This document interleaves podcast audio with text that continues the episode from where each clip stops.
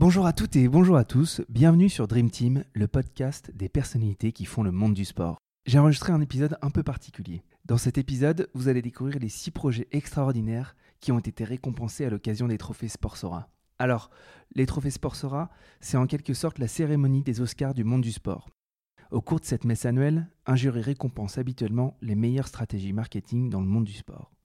Mais cette année, les logiques d'inclusion, de responsabilité sociale et sociétale étaient au cœur de ce palmarès 2021. Vous allez voir, il y a des projets incroyables et vous allez forcément avoir des coups de cœur. J'ai donc eu l'opportunité de couvrir cette 17e édition, présidée par Tony Parker et magistralement orchestrée par Magali Tesna du Moncel, la déléguée générale de Sportsora, qui introduit cet épisode. Bonne écoute. Bonjour Magali. Bonjour Pierre. Euh, je vais commencer par la première question. Est-ce que tu pourrais nous dire ce que c'est Sportsora? Alors Sportsora, en fait, c'est une c'est une organisation qui regroupe 230 euh, euh, entités membres, acteurs de l'économie du sport. Donc Sportsora, en fait, on va regrouper des, grandes marques qui sont partenaires du sport, des détenteurs de droits, donc ce sont des, des, ligues professionnelles, des fédérations sportives, des organisateurs privés d'événements, de, de, grands événements tels que les Jeux de Paris 2024 ou la Coupe du Monde de rugby 2023, des agences de marketing sportif, des startups, des ONG, des équipes de e-sport, des collectivités. Voilà, on fédère tout cet écosystème-là pour penser et influencer le développement de l'économie du sport, voilà, en toute humilité. Est-ce que ça se rapproche d'une activité de lobbying?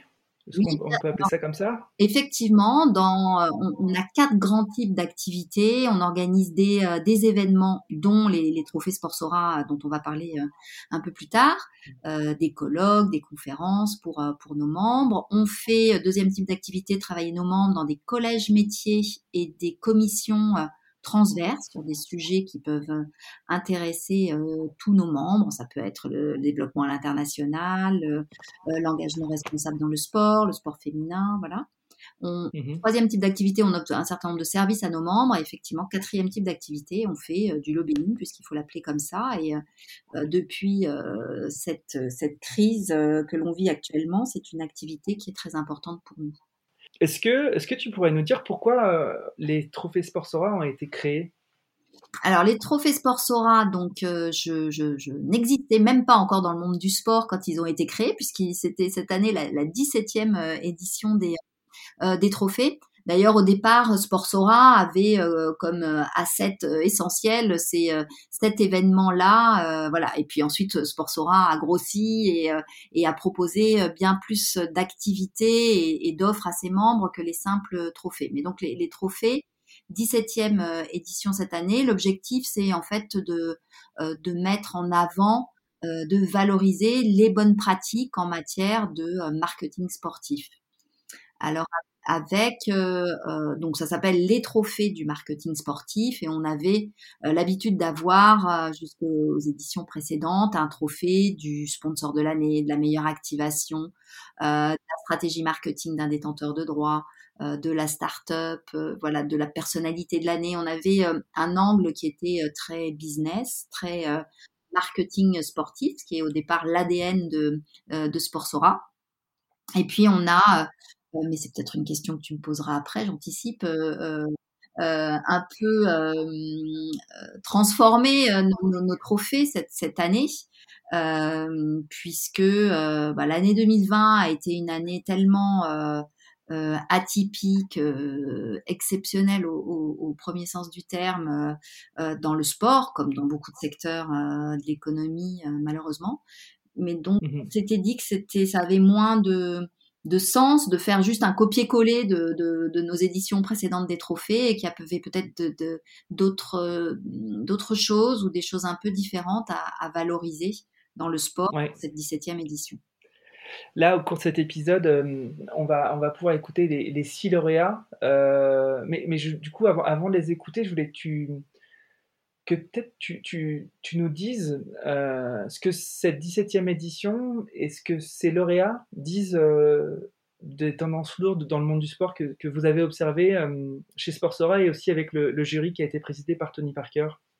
Oui, alors on, a bien sûr, nous, orienter ces, ces, trophées, comme je le disais, puisque cette année, en fait, on avait une catégorie unique qui était tout type d'action innovante et responsable dans le, dans le sport, qu'elles proviennent d'un, d'une marque partenaire, d'un détenteur de droits, d'un club, d'un, d'une ONG, d'une association. Enfin, tout type d'acteurs pouvait évidemment postuler. Ce qui nous intéressait, c'était de, de montrer en quoi le sport aidait euh, à, à, la, à, la, résilience et euh, était capable de, euh, de se réinventer et de répondre à des enjeux sociétaux, qui bon, sanitaires comme on l'a connu cette année, mais le sport, pour nous, c'est une des convictions très très fortes que l'on a chez Sportsora.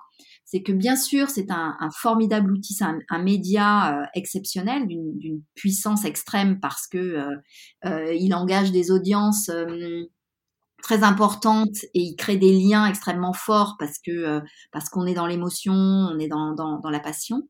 Euh, mais au-delà de tous ces, enjeux ou de cet outil euh, euh que, peut avoir le sport en matière de, de communication, il peut permettre d'adresser un certain nombre d'enjeux sociétaux parce qu'avec le sport, on peut euh, travailler sur euh, la santé, sur l'intégration, sur l'inclusion, euh, sur l'environnement.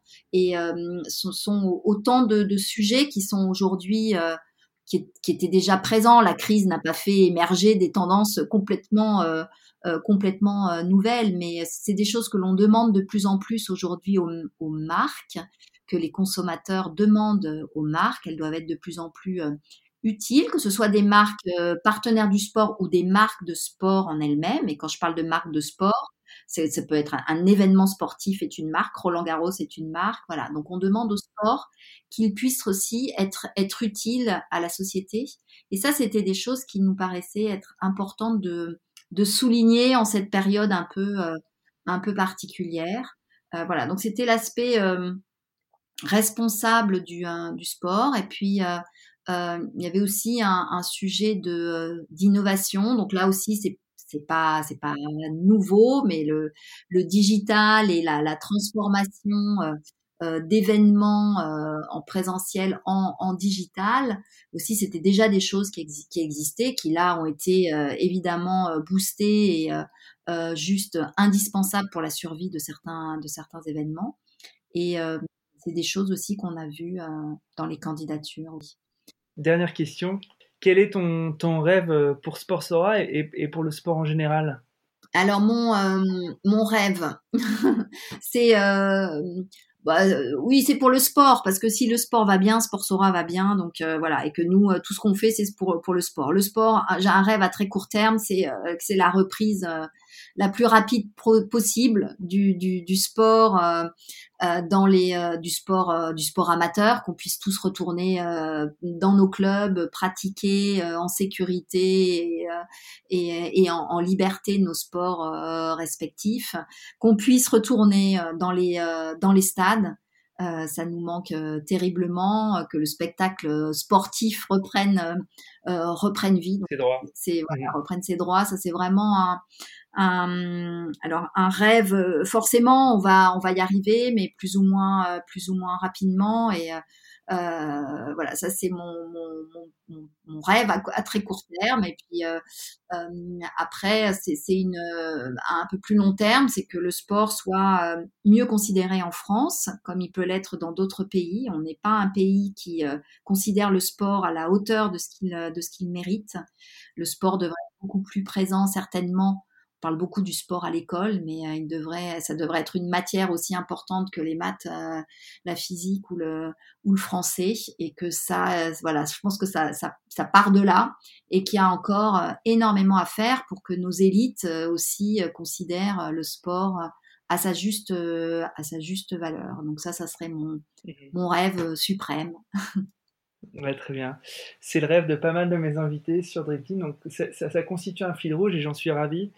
Mais finalement, les, les, les, les lauréats et en effet le, les, les dynamiques d'inclusion euh, environnementale, sociétale euh, de certains des lauréats de cette année donnent la preuve, font la preuve aussi que, que le sport a un pouvoir euh, absolument non exploité et qui pourrait être bien plus exploité.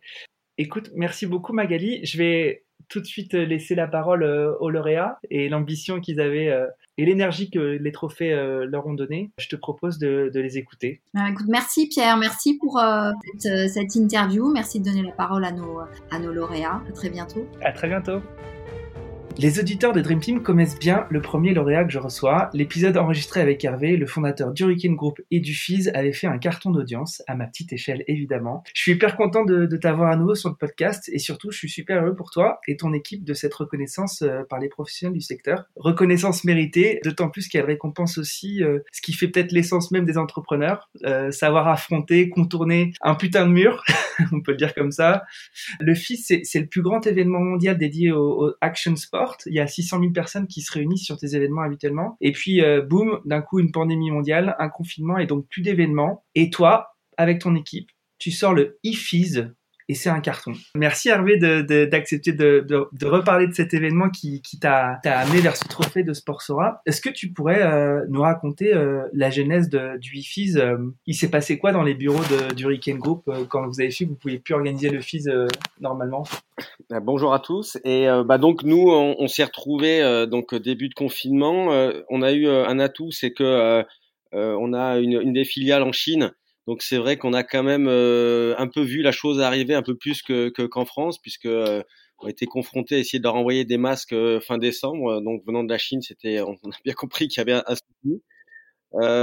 et c'est vrai que au début du confinement, juste avant le confinement, j'avais regroupé mes équipes pour pour leur dire que on allait rentrer dans une grosse tempête, mais qu'on s'appelait Hurricane et que c'était justement là où on devait montrer qu'on était les meilleurs et qu'il fallait pas avoir euh, cette, cette, cette, cette tempête qui nous a reçu comme une euh, fatalité, mais euh, essayer de prendre, prendre ça comme une opportunité euh, et qu'on devait plus que, plus que jamais euh, de, devoir se remettre en cause complètement, euh, revoir nos fondamentaux et, et, et, et, ce qu'on s'est aperçu depuis un an, c'est au quotidien, tous les matins, de, de se remettre en question parce que c'est la difficulté de cette pandémie, c'est que les informations changent en permanence et qu'il faut s'adapter.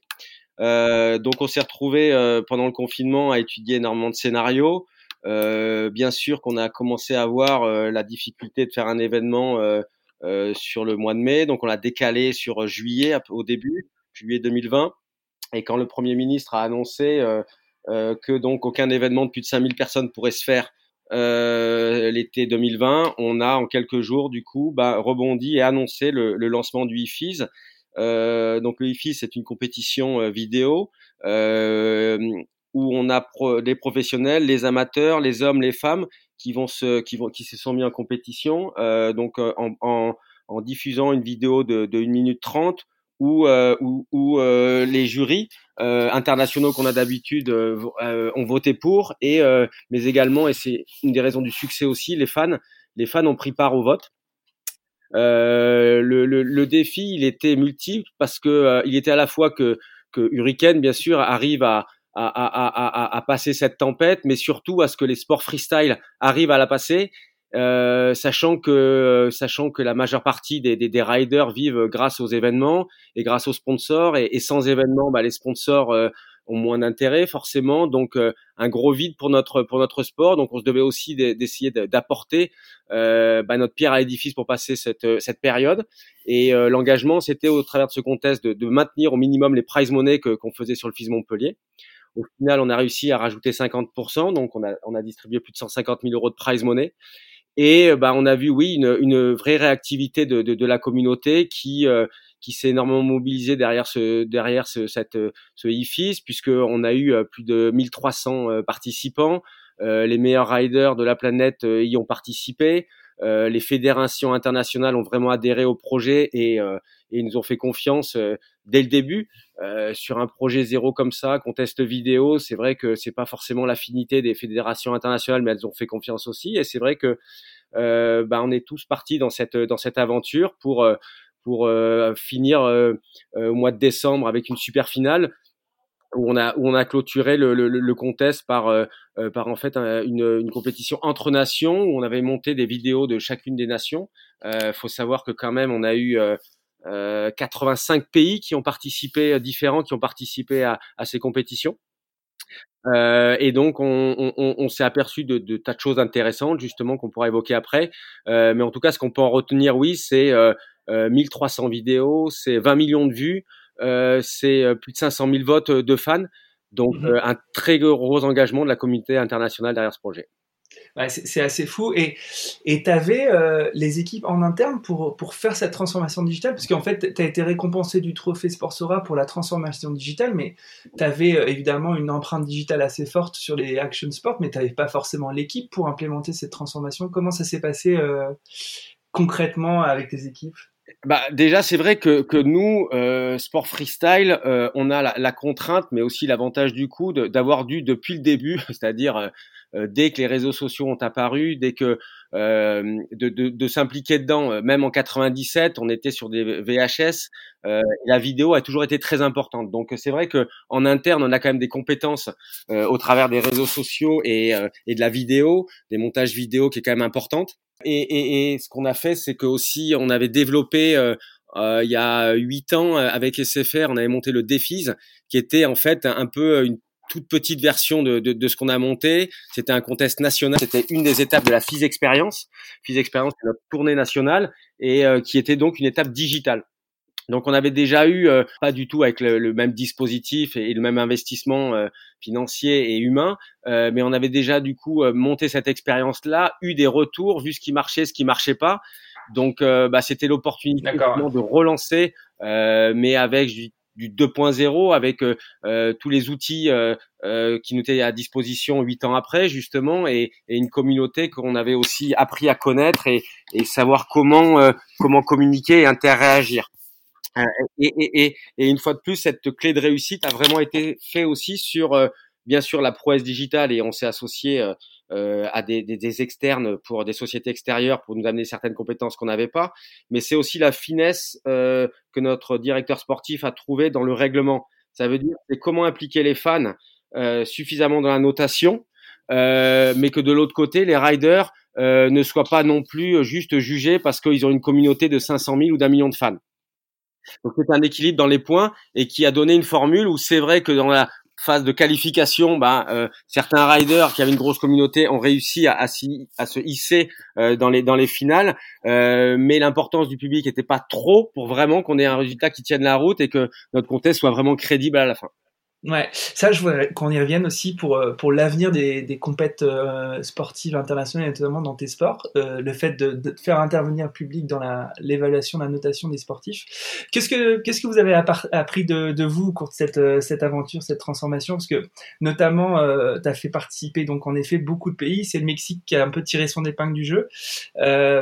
qu'est-ce, qui, qu'est-ce que vous avez appris? Bah déjà, on a on a appris. Euh, c'est surtout euh, des, des, confirmations plutôt et des, des, des choses qu'on pensait. Euh, bah, que déjà, euh, on a la chance d'avoir une communauté qui nous suit, qui est euh, qui est très réactive et qui nous fait confiance. Quand je dis communauté, c'est bien sûr euh, les fans qui suivent ces sports-là sur les sur les réseaux sociaux, c'est les athlètes, mais comme je disais tout autour, c'est euh, les, les, les, fédérations internationales et plus que jamais nos partenaires, parce que une opération comme ça, euh, c'est quand même un budget euh, qui qui avoisinait les 800 900 000 euros. il faut avoir des partenaires qui vous suivent sur une opération comme ça et les collectivités l'Occitanie, la région Occitanie, la, métropole de Montpellier, ville de Montpellier, euh, des, radars, euh, un Red Bull qui nous suivent. Euh, c'est déjà ça qui, fait que bah, 25 ans d'expérience, le jour où on demande euh, à notre univers autour de nous faire confiance, ils nous suivent, ça c'est important. Et d'ailleurs, ça nous a permis de, de, voir ceux qui suivent, ceux qui suivent pas, euh, ce qui était très intéressant. Euh, et ce qu'on a appris, c'est que, et ce qui nous a confirmé, c'est que justement, il faut, euh, il faut en permanence euh, savoir se remettre en cause et, et, et pas s'appuyer sur un modèle euh, euh, qui, qui, qui, qui, va, qui va nous amener de la sécurité. Il faut comprendre que nous, le groupe, on faisait 14 millions de chiffres d'affaires en, en, 2019. Euh, En 2020, mmh. on en fait 4. Donc euh, 80% mmh. de chiffre d'affaires euh, euh, et essayer de faire que quand l'événementiel repartira, on ait gardé nos compétences et qu'on puisse repartir plus que jamais. Mmh. Donc euh, ce que c'est juste pour, pour, conclure, ce que ce que ça nous a confirmé, c'est que c'est ce que je disais au début à mes équipes, c'est que euh, il faut pas être euh, il faut pas attendre, mais il faut se, se challenger en permanence et et, et, et, aussi justement faire toujours les choses avec, avec le cœur et la passion. Et c'est ce qui nous anime depuis 25 ans. Et cette année de, de tempête, et eh ben, on a gardé la même le même ADN et cette même vision d'avancer. Et, et ça nous a réussi en tout cas en 2020. Et on espère que ça va continuer. Donc, à défaut peut-être d'avoir fait croître le chiffre d'affaires, vous avez fait croître la marque euh, Fizz euh, à travers le monde, ce qui était déjà une belle empreinte euh, internationale. Qu'est-ce que ça va être le, le le nouveau Fizz après, après ces enseignements? Quand, tout ça va, revenir à la normale, quand on pourra de nouveau inviter les gens sur les du Lez à, Montpellier? Alors, répondre précisément, vu la situation, de toute façon, c'est compliqué. En tout cas, nous, la, la vision qu'on en a et, la voie qu'on essaye de, suivre, c'est que euh, on est toujours sur ce principe qu'on veut que les sports freestyle euh, prennent de la notoriété, prennent du poids médiatique par rapport aux autres sports. Et c'est pas du tout pour euh, écraser les autres sports, c'est que chacun défend les intérêts et on a besoin nous d'attirer de, plus en plus de médias et de, sponsors, donc de profiter déjà de cette situation bah, pour faire le maximum et se différencier. Après, euh, euh, comme, comme vous le savez, on a des échéances qui sont euh, Tokyo 2020 qui doit être cet été, on a Paris 2024 qui devrait être l'apogée des sports freestyle, vu l'ambition que le, le Kojo y a, et donc c'est pousser cette dynamique-là. Et nous, au milieu, c'est de, de la marque FIS, eh ben, positionner le IFIS comme un événement incontournable chaque année, une édition qui sera en parallèle et, et qui ira pas se chevaucher avec la partie physique de, de, de, de ce qu'on faisait. Excusez-moi. Bois un petit verre d'eau, en, essayant, en essayant justement de reprendre le plus vite possible, avec, euh, on ose espérer, 2021 qui soit euh, la dernière année transitoire pour euh, pour repartir. Euh, et donc on, on, aborde 2021 en en concentrant bien sûr beaucoup d'énergie sur une nouvelle édition du IFIS, mais aussi pour un retour à l'événement donc qui pourrait se, s'étaler, qui pourrait s'adapter en fonction de, euh, de, de, de, on n'a pas une vision aujourd'hui de, de, pouvoir faire des événements de plus de 5000 personnes, honnêtement, à date cet été. Alors peut-être qu'on se trompe. La difficulté, c'est qu'organiser un événement à, à 2 millions 5 ou 3 millions d'euros, ça se prépare pas en deux mois. Donc on doit anticiper ça. Et, euh, et justement, on est en train de, de, de, de, de, de, réflex, de, de, de, réflexionner avec nos partenaires, fédérations internationales, partenaires, euh, de comment faire de l'événement physique euh, dès 2021 euh, et d'ici quelques semaines justement on fera des annonces pour pour pour expliquer notre stratégie de 2021 mais voilà c'est une période encore pivot. Maintenant je pense que il faut continuer à se remettre en cause et envisager tous les scénarios. Donc ça oblige à à, à, à, passer du temps, euh, mais je pense que je pense que le sport freestyle le mérite justement et euh, et que on, va vers des, des, plus beaux jours.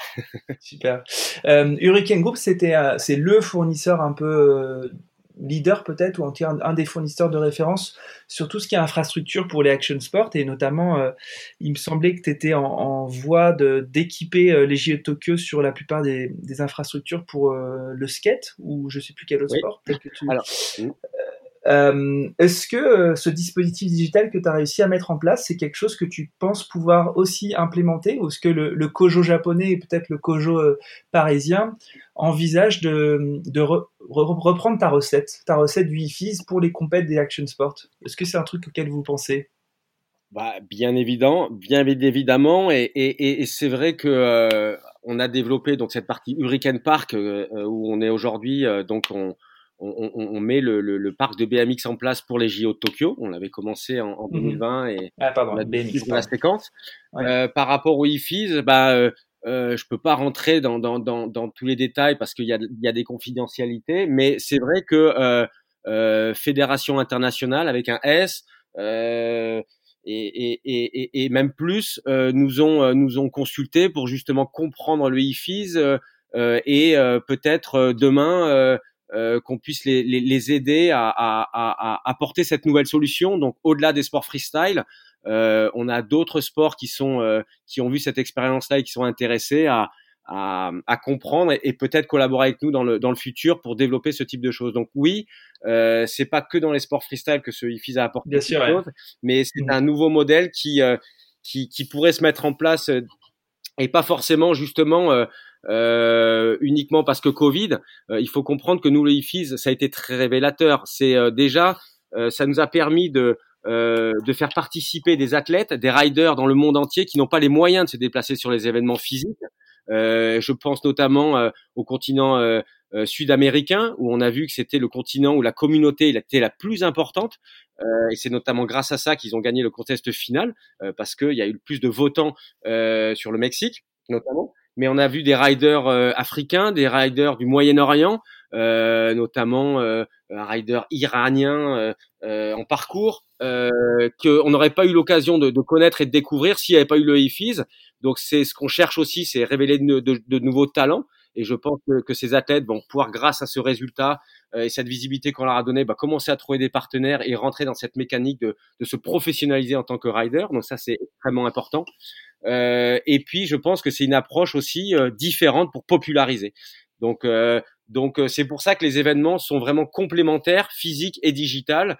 Et c'est même pour ça qu'on va développer aussi cette notion de digital, euh, des événements physiques, mais dans lequel on pourrait retransmettre dans le monde entier, voire même pouvoir faire partager des, euh, les compétitions avec des riders qui feraient leur compétition en direct, mais là où ils sont. Euh, on sait que cette approche RSE aussi de, de, de sauvegarder notre planète justement et, et, et, si on peut éviter des fois euh, euh bah, des, des, des, dépenses sur des billets d'avion et, et euh, ben c'est, c'est ça, on doit s'inspirer de, de, ça justement pour faire évoluer nos modèles et, et nous on est en réflexion permanente vers ça pour ouais. pour voilà digitaliser nos événements. Non mais c'est, c'est assez hallucinant ce que vous avez fait parce que vous avez euh, vous avez fait effectivement implémenter euh, des croisements qui vont être les croisements des, des 20 ou 30 prochaines années du sport. Euh, et, et c'est marrant d'avoir été euh, le précurseur euh, déjà sur l'événementiel et puis maintenant tu es peut-être un peu le précurseur sur euh, l'événement sportif digitalisé de demain.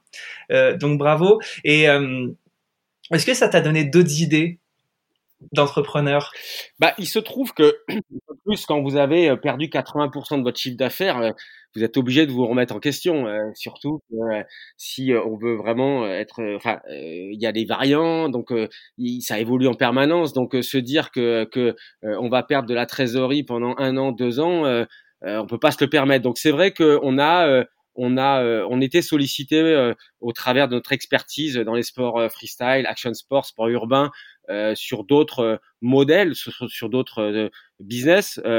Et, et, du coup bah qu'on prend le temps d'essayer de développer et, et, du coup c'est vrai que ben euh, c'est plus sur des modèles d'association avec d'autres d'autres groupements d'autres sociétés que on a des projets euh, euh projets euh, des projets à venir peux pas encore ouais, vraiment dommage. mais, en fait on avait péjorativement comme on dit dans les cartons depuis longtemps et que bah on a pris le temps aussi de euh, de, de, de, un peu plus pousser et, et, de voir si ça pouvait se transformer. Donc euh, c'est possible que euh, à la rentrée de septembre, le groupe Hurricane, avant la rentrée de septembre, le groupe Hurricane annonce de, de, de nouvelles activités qu'on développerait, toujours bien sûr complémentaires au, au, freestyle parce que c'est notre ADN et, et on veut pas en sortir. Maintenant, le, le prisme d'activité est vraiment important.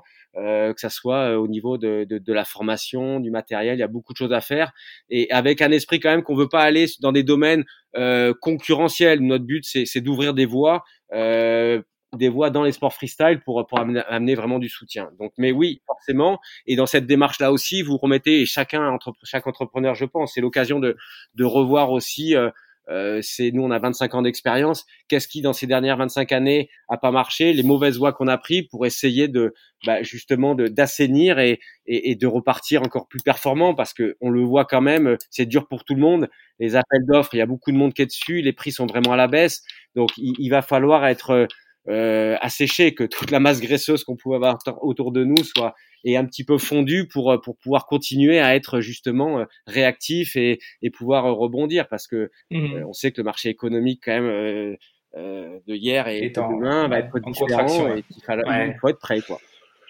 Bon bah super. Euh, Est-ce que Tony Parker a fait a fait un peu du BMX là? Est-ce qu'Alex Jumla a réussi à, à, le mettre au, au BMX dans, pendant la soirée?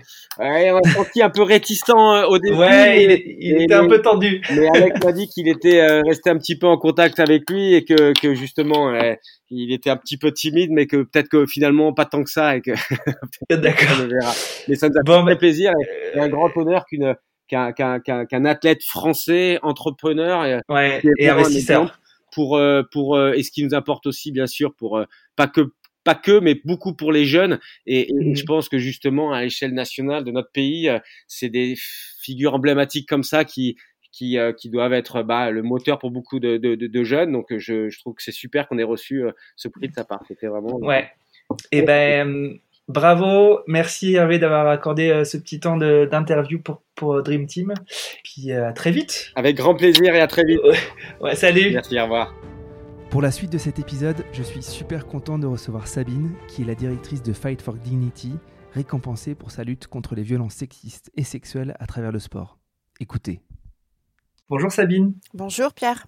Merci d'avoir euh, pris ce temps d'expliquer un petit peu euh, euh, ce projet qui a fait beaucoup parler de lui récemment. Et puis bravo pour ce trophée. Merci. je vais tout de suite te, demander un peu de nous raconter la genèse de, de Fight for Dignity. Alors, euh, merci hein, Pierre de nous inviter euh, sur, sur, ton antenne. Euh, en fait, cette association a été créée par Laurence Fischer, qui est une athlète de haut niveau, triple championne du monde de, karaté et qui en fait au terme de, de, sa carrière s'est beaucoup engagée auprès auprès d'ONG dans le dans la, la, dynamique en fait de l'éducation par le sport et, euh, et, sur son chemin, en fait, elle a rencontré euh, le docteur euh, Denis Mukwege, qui est donc le, prix Nobel de la paix. Comme on, le dit, c'est l'homme qui répare les femmes, c'est-à-dire que c'est un chirurgien qui répare des femmes qui ont été victimes de viols comme arme de guerre au, Congo. Et, donc Laurence est, allée sur place en RDC au Kivu et euh, lorsqu'elle a rencontré ces, femmes qu'on appelle les, les survivantes, elle, s'est dit évidemment, il faut qu'il y ait du sport dans leur parcours de reconstruction parce que rien n'est fait pour reconnecter, si tu veux, euh, l'esprit et le corps. Euh, parce que quand on a été victime d'une violence d'ailleurs, quelle qu'elle soit, mais d'autant plus lorsque c'est des violences euh, sur le corps, sur le corps des femmes, il y a une totale en fait déconnexion entre le corps et l'esprit. C'est-à-dire qu'à un moment, les dames sont complètement déconnectées de leur corps. Et donc, Laurence a inventé euh, une méthode, c'est-à-dire à, adapter la pratique sportive, le karaté, euh, comme aujourd'hui, comme un médiateur thérapeutique dans le parcours de soins et de reconstruction de ces femmes victimes de violences. Donc en fait, le, projet est assez original parce que il est né, en République démocratique du Congo. Il n'est pas né en France. Et, euh, c'est assez original parce que très souvent, euh, on, on innove, on fabrique des projets en France et, on les déploie après euh, dans d'autres pays. Mais là, c'est l'inverse, c'est-à-dire que cette méthode est née là-bas. Et donc, euh, actuellement, il y a encore des séances de, karaté hein, à la maison d'Orcas donc à l'hôpital de Panzi, donc où opère le, le docteur. Et, et, lorsque Laurence est, est rentrée en France, malheureusement, le constat aujourd'hui est, est, et, on, et on le voit au quotidien d'ailleurs, hein, les violences faites aux femmes, c'est partout. C'est partout dans le monde, à des échelles différentes, mais, mais c'est partout dans le monde.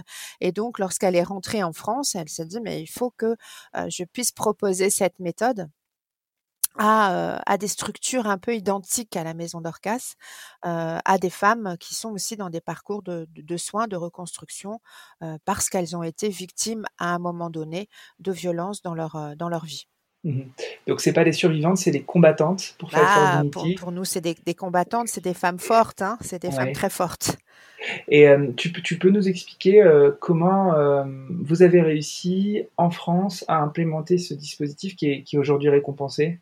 Bah, en fait, si tu veux, euh, on a d'abord, on, a, on a essayé de voir s'il existait d'autres maisons d'accompagnement avec ce, dispositif holistique en fait d'accompagnement.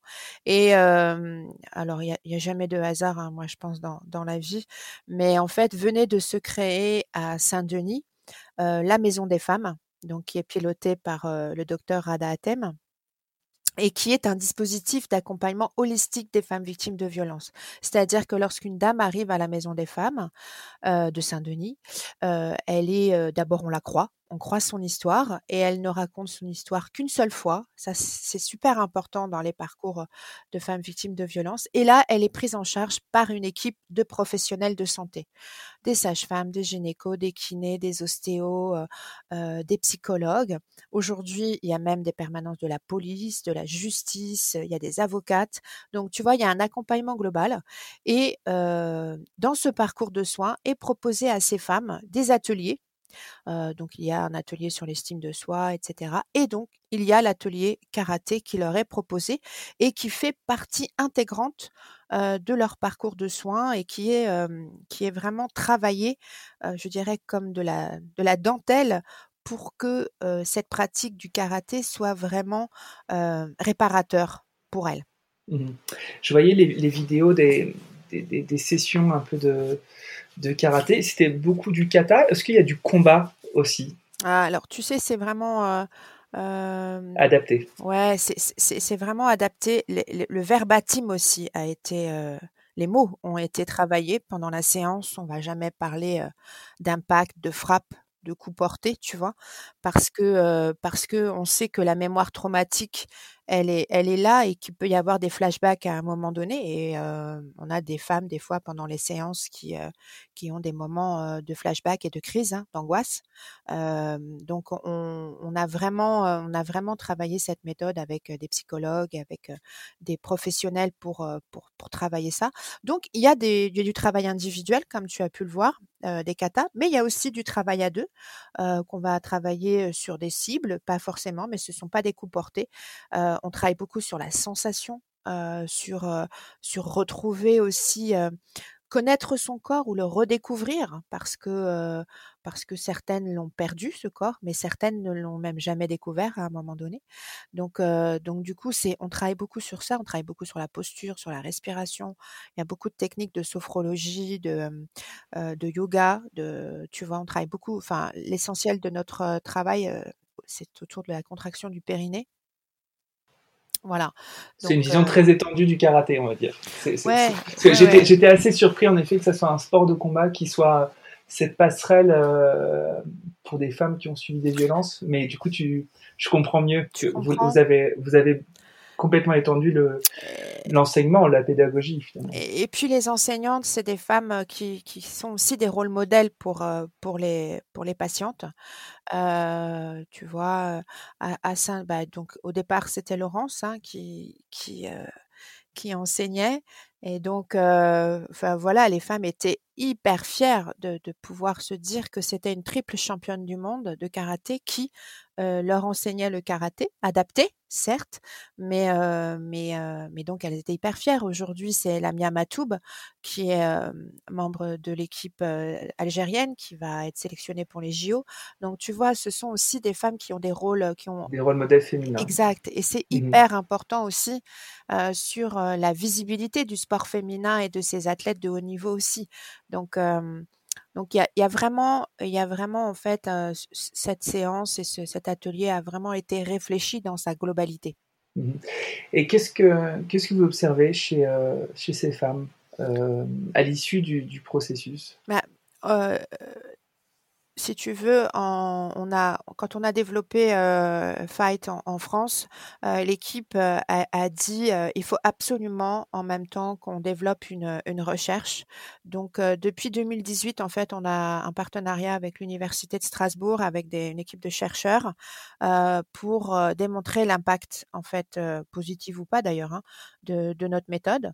Donc, on vient de terminer la phase 1 qui est une phase basée plutôt sur le, ressenti et plutôt sur le, qualitatif, tu vois, le ressenti des femmes. la phase 2 démarre là et on aura un rendu de l'ensemble de la recherche à la fin de l'année. Donc ça aussi, on, est, on attend ça avec impatience. Mmh mais, mais déjà, je peux te dire que ce que disent les femmes, c'est et ce qu'on constate aussi, hein, c'est c'est une meilleure connexion avec leur corps. Donc ça, on en a parlé précédemment. c'est aussi une meilleure estime de soi. Tu vois, le fait de relever la tête, le fait de regarder droit, de pas baisser la tête, de pas baisser le regard, de redresser ses épaules, de se, sentir forte, droite, et, puis, les pieds connectés avec le sol. ça, ça parle aux sportifs, c'est-à-dire être connecté avec la terre. c'est c'est hyper important. Il y a une baisse de l'anxiété, ça c'est c'est vraiment c'est vraiment palpable avec avec tu vois y a à la fin de la séance il y a y un retour au calme, il y a tout un, temps de relaxation, etc. Et certaines s'endorment. En l'espace de, de 10 minutes, certaines femmes s'endorment. Euh, pour te dire à quel point elles sont à ce moment-là dans leur bulle et c'est leur temps où elles vont lâcher prise et elles vont se concentrer sur elles-mêmes. Euh, j'en ai des frissons à chaque fois que je, je, parle de ça parce que euh, c'est des moments très forts en fait. Et, et, et, ce qui est aussi important, et elles le disent aujourd'hui, euh, c'est aussi appartenir à un groupe parce que dans dans le parcours de, d'une femme qui a été victime de violence, quelquefois, enfin au début, la sensation, c'est la solitude, c'est-à-dire euh, je vais jamais y arriver, personne va me croire, comme, enfin ça va être difficile, vers qui je vais aller, enfin tu vois, il y a, cet isolement et à travers aussi euh, la pratique, on est on est vraiment dans un groupe, on est dans un groupe de, on appartient à, un groupe avec des femmes, on fait du sport, on est ensemble, on rigole, on passe un bon moment euh, et, euh, et on échange quoi, et on se connecte et on sait elles savent toutes qu'il s'est passé quelque chose dans leur vie euh, tu vois, mais on ne sait pas quoi, on ne sait pas ce qui, ce qui, ce qui leur est arrivé dans leur histoire, hein, nous, quand on enseigne, mais on sait qu'il y a eu un moment des violences. Donc, le regard qu'elles portent les unes sur les autres est un regard bienveillant. Il y a beaucoup de bienveillance, beaucoup de, de voilà, il n'y a pas de jugement, absolument pas. Euh, tu peux arrêter ta séance, tu peux ne pas faire l'exercice si tu le sens pas, euh, parce que le toucher, le, le toucher corporel va être difficile.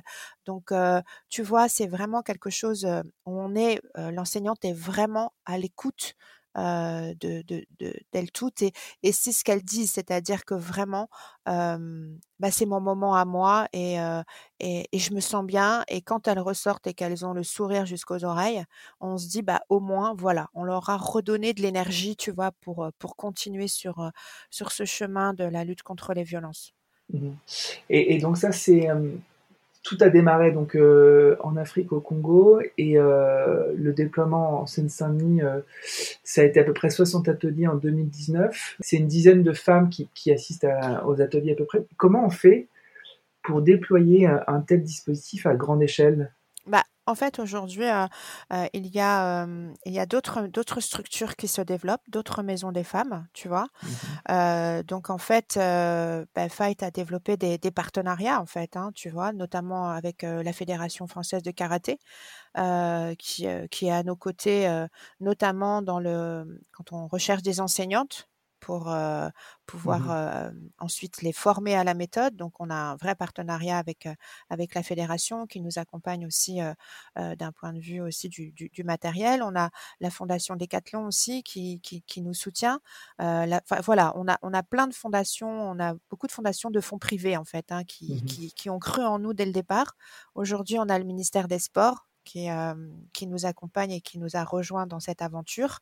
Donc ça, c'est super. On a la fondation, la fondation L'Oréal. Donc voilà, on a beaucoup de fonds privés qui nous accompagnent pour pouvoir déployer à l'échelle nationale ce dispositif. Mmh avec, et vous êtes soutenu par le mouvement sportif. J'ai vu pas mal de, et puis voilà, de sportifs ouais, qui, ouais, parce qui ont que, posé. Ouais, ouais parce qu'en fait, tu sais, on a, il y a quelques, quelques jours, on a lancé une campagne euh, avec notre premier partenaire qui est l'INSEP euh, pour dire euh, stop, stop aux violences, aux violences dans le sport. Euh, combattons le silence, ensemble combattons le silence et, euh, et redonnons au sport les belles valeurs, quoi, parce que c'est aussi euh, un outil de reconstruction pour nous, donc c'est du positif. Et donc on a on a déployé en fait notre champ d'action en, allant sur le secteur de la sensibilisation des athlètes pour pour s'afficher pour dire que elles aussi elles, combattent les violences et c'est aussi en partenariat avec des associations qui nous on aime bien travailler avec les autres, tu vois? Il faut travailler ensemble. Donc, sur ce volet-là, donc notre partenaire CNICEP, mais on travaille avec des assos qui font de la prévention, comme Colosse au pied d'argile, que peut-être tu, connais, comme encore le comité Éthique Sport, qui, eux, font vraiment de la prévention auprès des, victimes. Et, du coup, voilà, on, a lancé ensemble, à l'initiative de Fight, cette, campagne Ensemble combattons le silence, où les athlètes sont porteurs d'un message, d'un message positif.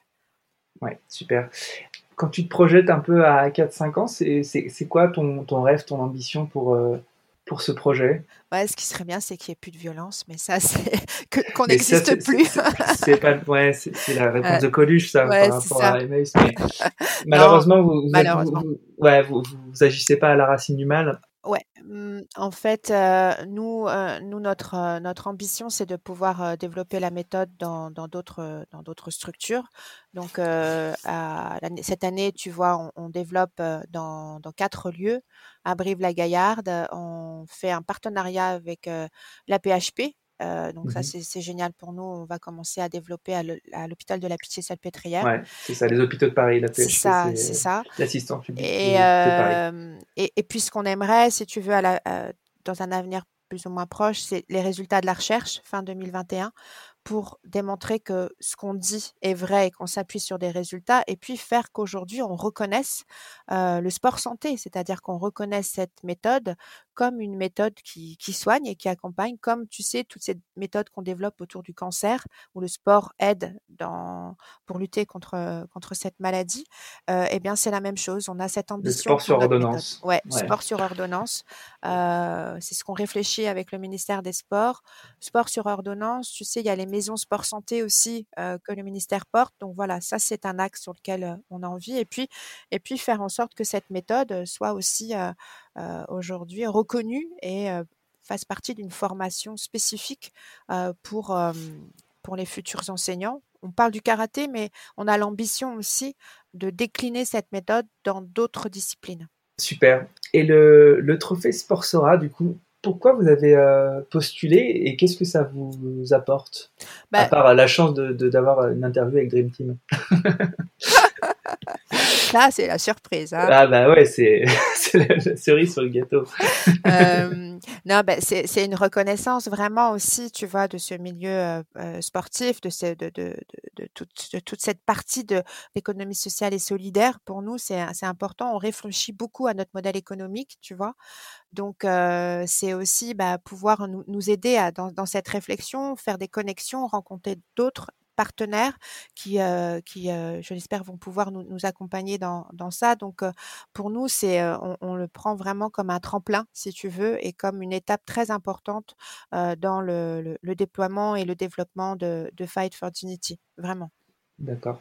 Si on veut euh, te contacter, t'aider, postuler, euh, t'accompagner, ouais. on, on, te contacte où, comment? Alors, euh, il y a une adresse mail générique qui est mm -hmm. contact@fightfordignity.net et, okay. euh, et donc ouais, on va avoir besoin de bénévoles en fait. Je fais un appel.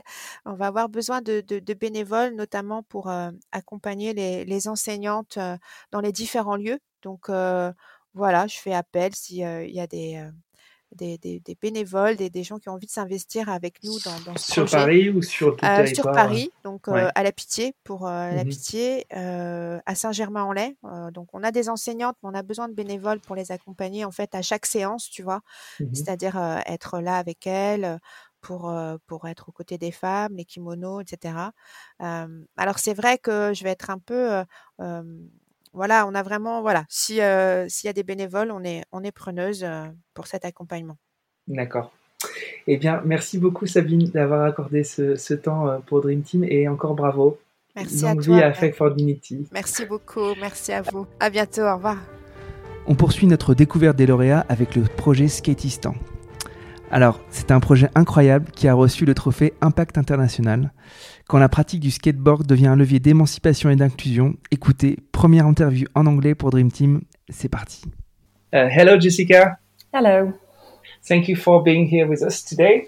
So you've been uh, awarded by the Sportsora uh, Trophy. Uh, con congratulations. Thank you very much. Can you maybe explain how did you start with, with Skatistan?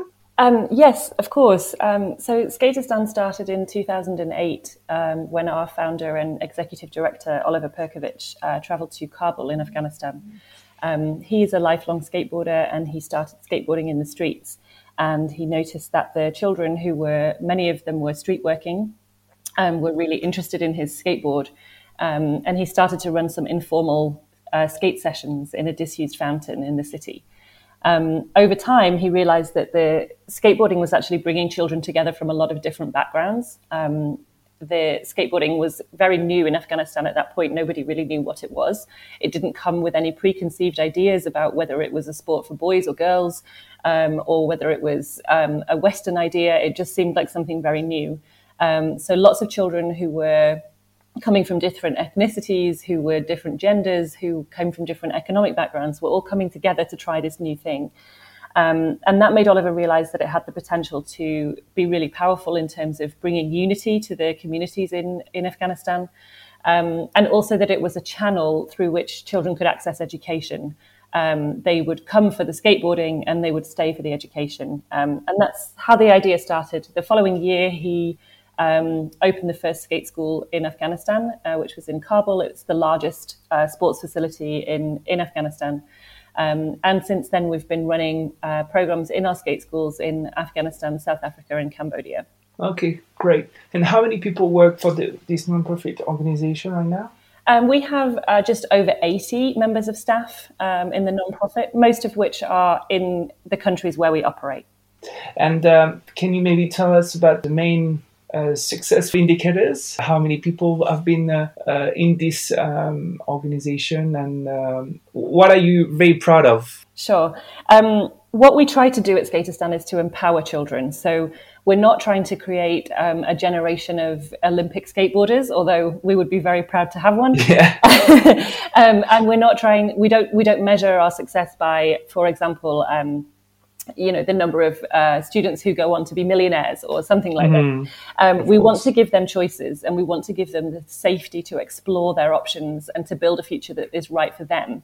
Um, uh, so because of that, we have lots of different ways that we measure what we do. Um, the most obvious is the number of children that we have reached, and since 2008, we've reached over 13,000 children who have benefited from our programs. Um, one um, key indicator that we always look to is how many girls uh, we reach. Uh, we believe in equality, and we particularly in sport, um, and we believe that that's really important to the Skateistan model. It's right at the centre of our model, um, and we currently have uh, just over fifty percent girls in our programs, um, which is something that we're incredibly proud of, particularly given the places where we work, where it can be very difficult to give access for sport and education to girls. Um, we also run a program called Back to School, which is in Afghanistan this is a program for out of school children, and um, we uh, provide accelerated learning for them so they can cover grades one to three or sometimes even one to four in just one year. Um, it aligns with the Afghan national curriculum, and at the end of that program, we do enroll those children in school. So that does give us a very concrete figure. Um, and over a thousand students have actually gone through this program and ended up back in formal school.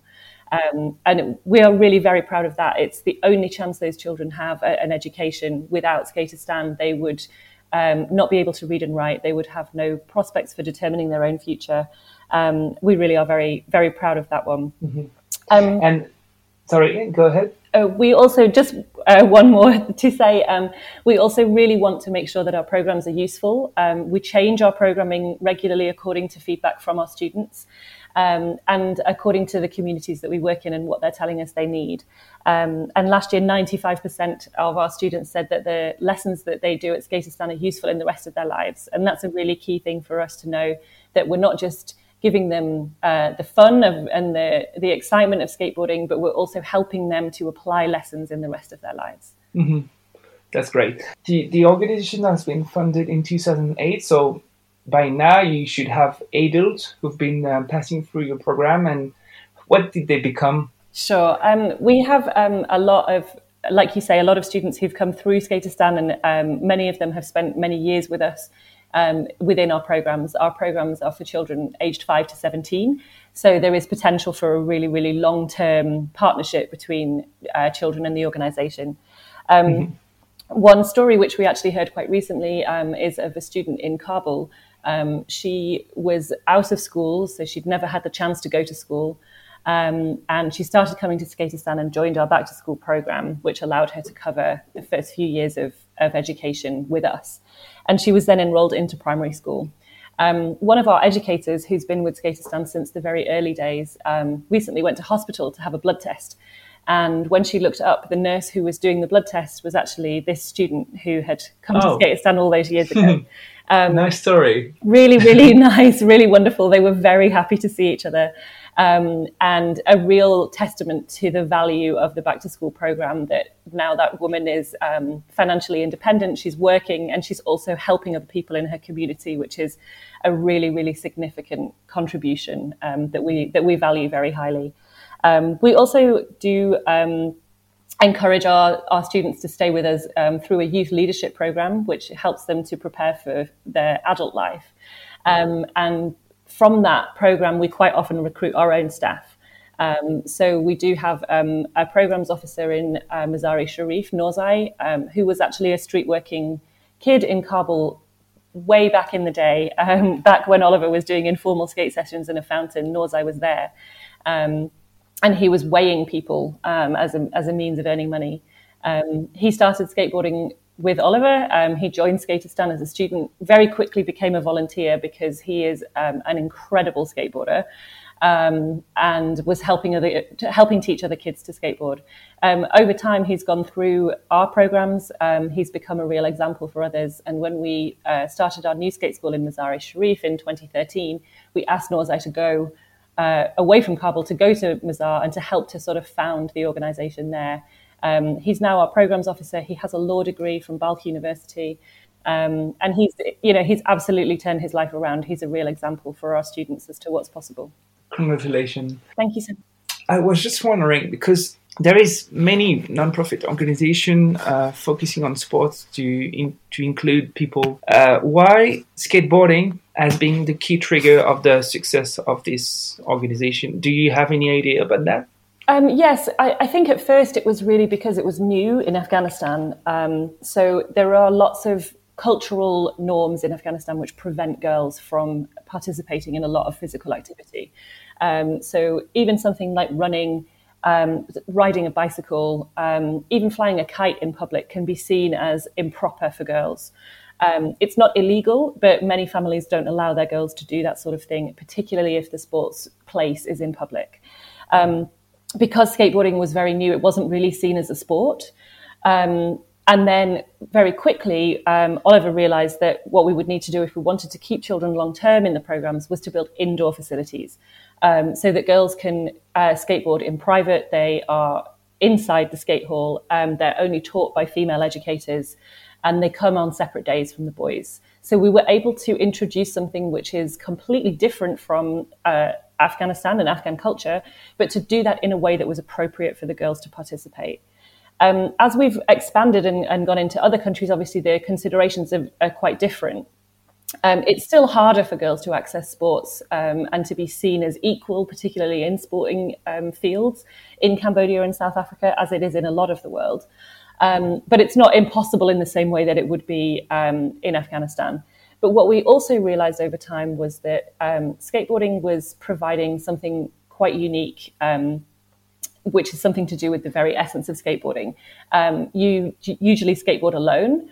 Um, so there's a lot of space for creativity, um, but it's not usually very competitive. So within a skate park, people aren't really competing with one another. They're not trying to beat each other. Um, and so it, it, actually fosters a really supportive and a kind of a community environment in the skate park um, which is exactly the sort of thing that we want to foster at Skateistan, where we don't want students to be in competition with each other. We just want them to be supporting each other, helping each other, um, finding the strengths in one another and encouraging that.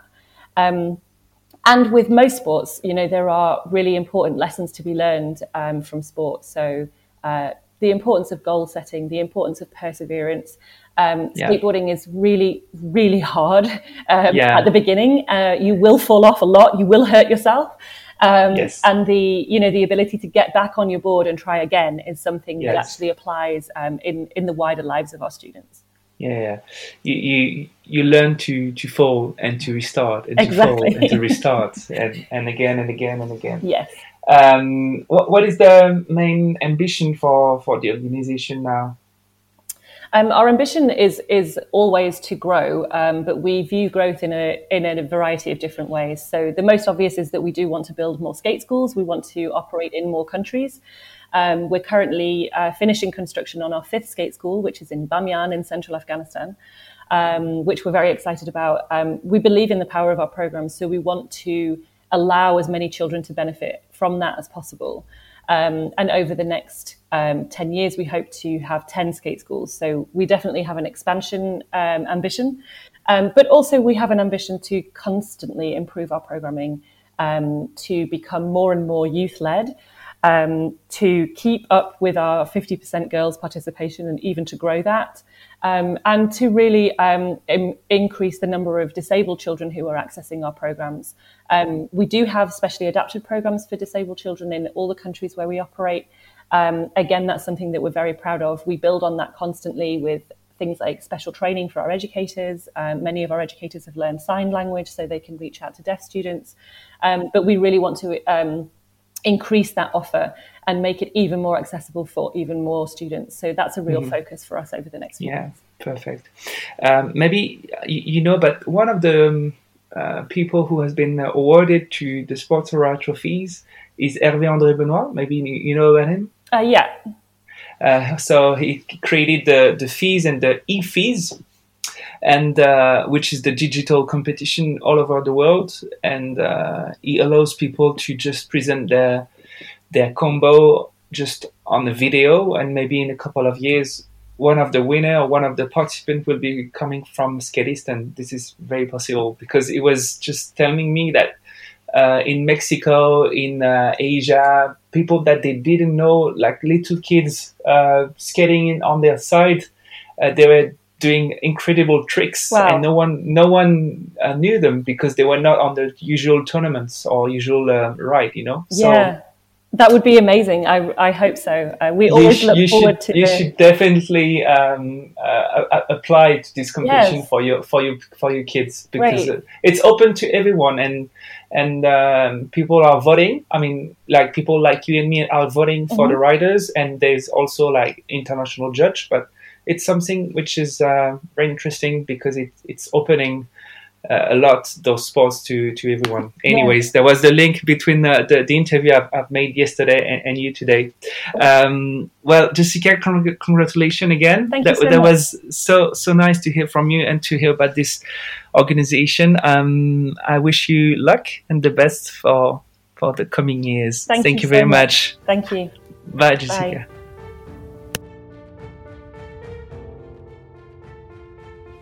Encore un lauréat des Trophées Sport Sora. Régis Charpentier m'a fait l'honneur de, de, prendre quelques instants pour, pour nous raconter un peu la, la genèse de Win-Win euh, et d'Agora, euh, qui a reçu le trophée du programme social et économique à travers le sport. Bonjour Régis. Bonjour Pierre.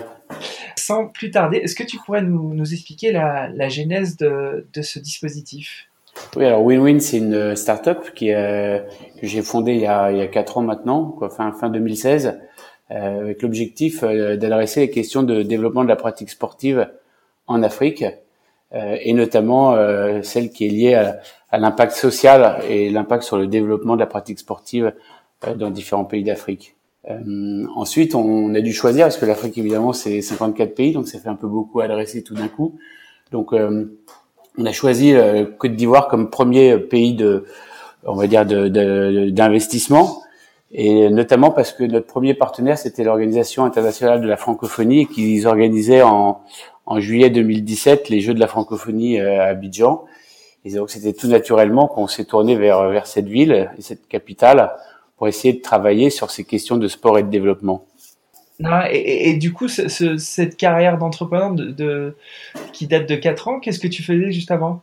Qu'est-ce qui t'a apporté vers ça? Bon, en fait, j'ai toujours été un peu euh, depuis euh, depuis euh, 2000, 2003, date à laquelle euh, je suis revenu en France après euh, un, un, long séjour à l'étranger. J'ai toujours été entrepreneur donc dans différents domaines et euh, notamment celui du sport et du sport et aussi en Afrique. Donc win-win, c'est un peu la synthèse de tout ce que j'ai fait avant, c'est-à-dire de la finance, du sport et du développement. D'accord. Euh, est-ce que est-ce que tu pourrais nous expliquer un peu plus précisément le, le programme Agora? Ouais, alors le programme Agora, c'est un des programmes, si ce n'est le programme euh, phare de Win-Win Afrique, celui qui se développe le, le plus vite. Euh, et donc c'est le développement. Nous, on travaille pour le ministère des Sports de Côte d'Ivoire avec la mission de développer pour eux la pratique sportive pour le, le plus grand nombre. Et le constat qu'on a, donc ça c'est un mandat qu'on a reçu en 2017 euh, par le ministère. Et le constat qu'on a fait, c'est que sans, sans infrastructure, il n'y a pas de possibilité de développer la pratique sportive. Et la solution qu'on a trouvée pour les accompagner dans le développement des, des infrastructures de proximité, c'était de les mettre au service euh, d'autres choses que le sport. Donc évidemment développer le sport, tous les sports. Donc euh, dans nos agoras, on fait du foot, du basket, du hand, des sports de combat, du fitness, mmh. tous les sports. Mais euh, on va beaucoup plus loin dans le sens où euh, on accueille euh, dans ces, sur ces sites des ONG, des associations, tout type d'acteurs institutionnels, publics, privés, qui ont des actions sociales d'intérêt général qu'on développe avec eux. On, met donc le sport au service d'objectifs mmh. du, du développement durable. Donc, tu as, créé en fait des infrastructures qui sont assez colossales. C'est assez impressionnant, euh, les, vues d'avion là ou les vues de drone que vous avez pu faire. Et sur ces hubs qui sont plutôt des hubs euh, a priori sport, viennent se, se, se brancher tout un tas d'autres euh, associations et qui, euh, notamment, je voyais, qui permettent de se former au métier de coiffeur. De... Enfin, bref, c'était le cheval de Troie, c'était le sport, mais sur ce cheval de Troie vient se ployer plein plein d'acteurs associatifs euh, autour. C'est bien ça. Ouais, c'est exactement ça, Pierre. Donc sur la taille des infrastructures, effectivement, les infrastructures, elles s'installent en, dans le centre des villes. Donc euh, la première, elle s'est installée à Koumassi, qui est un des grands quartiers populaires d'Abidjan. Il y a quand même 500 000 habitants. Euh, c'est vraiment au cœur de la ville. Et on a la chance d'avoir un terrain qui fait 3 hectares et demi. Donc ça représente effectivement beaucoup de surface sur lequel on peut monter tout type de, de, de, de pratiques sportives. Euh, et au-delà de, donc de ces pratiques sportives, effectivement, on accueille euh, physiquement euh, des ONG qui viennent ouvrir des bureaux et profiter un peu de la fréquentation et du nombre de pratiquants qui sont accueillis sur nos sites pour travailler avec eux sur des missions qui sont qui n'ont rien à voir avec le avec le sport.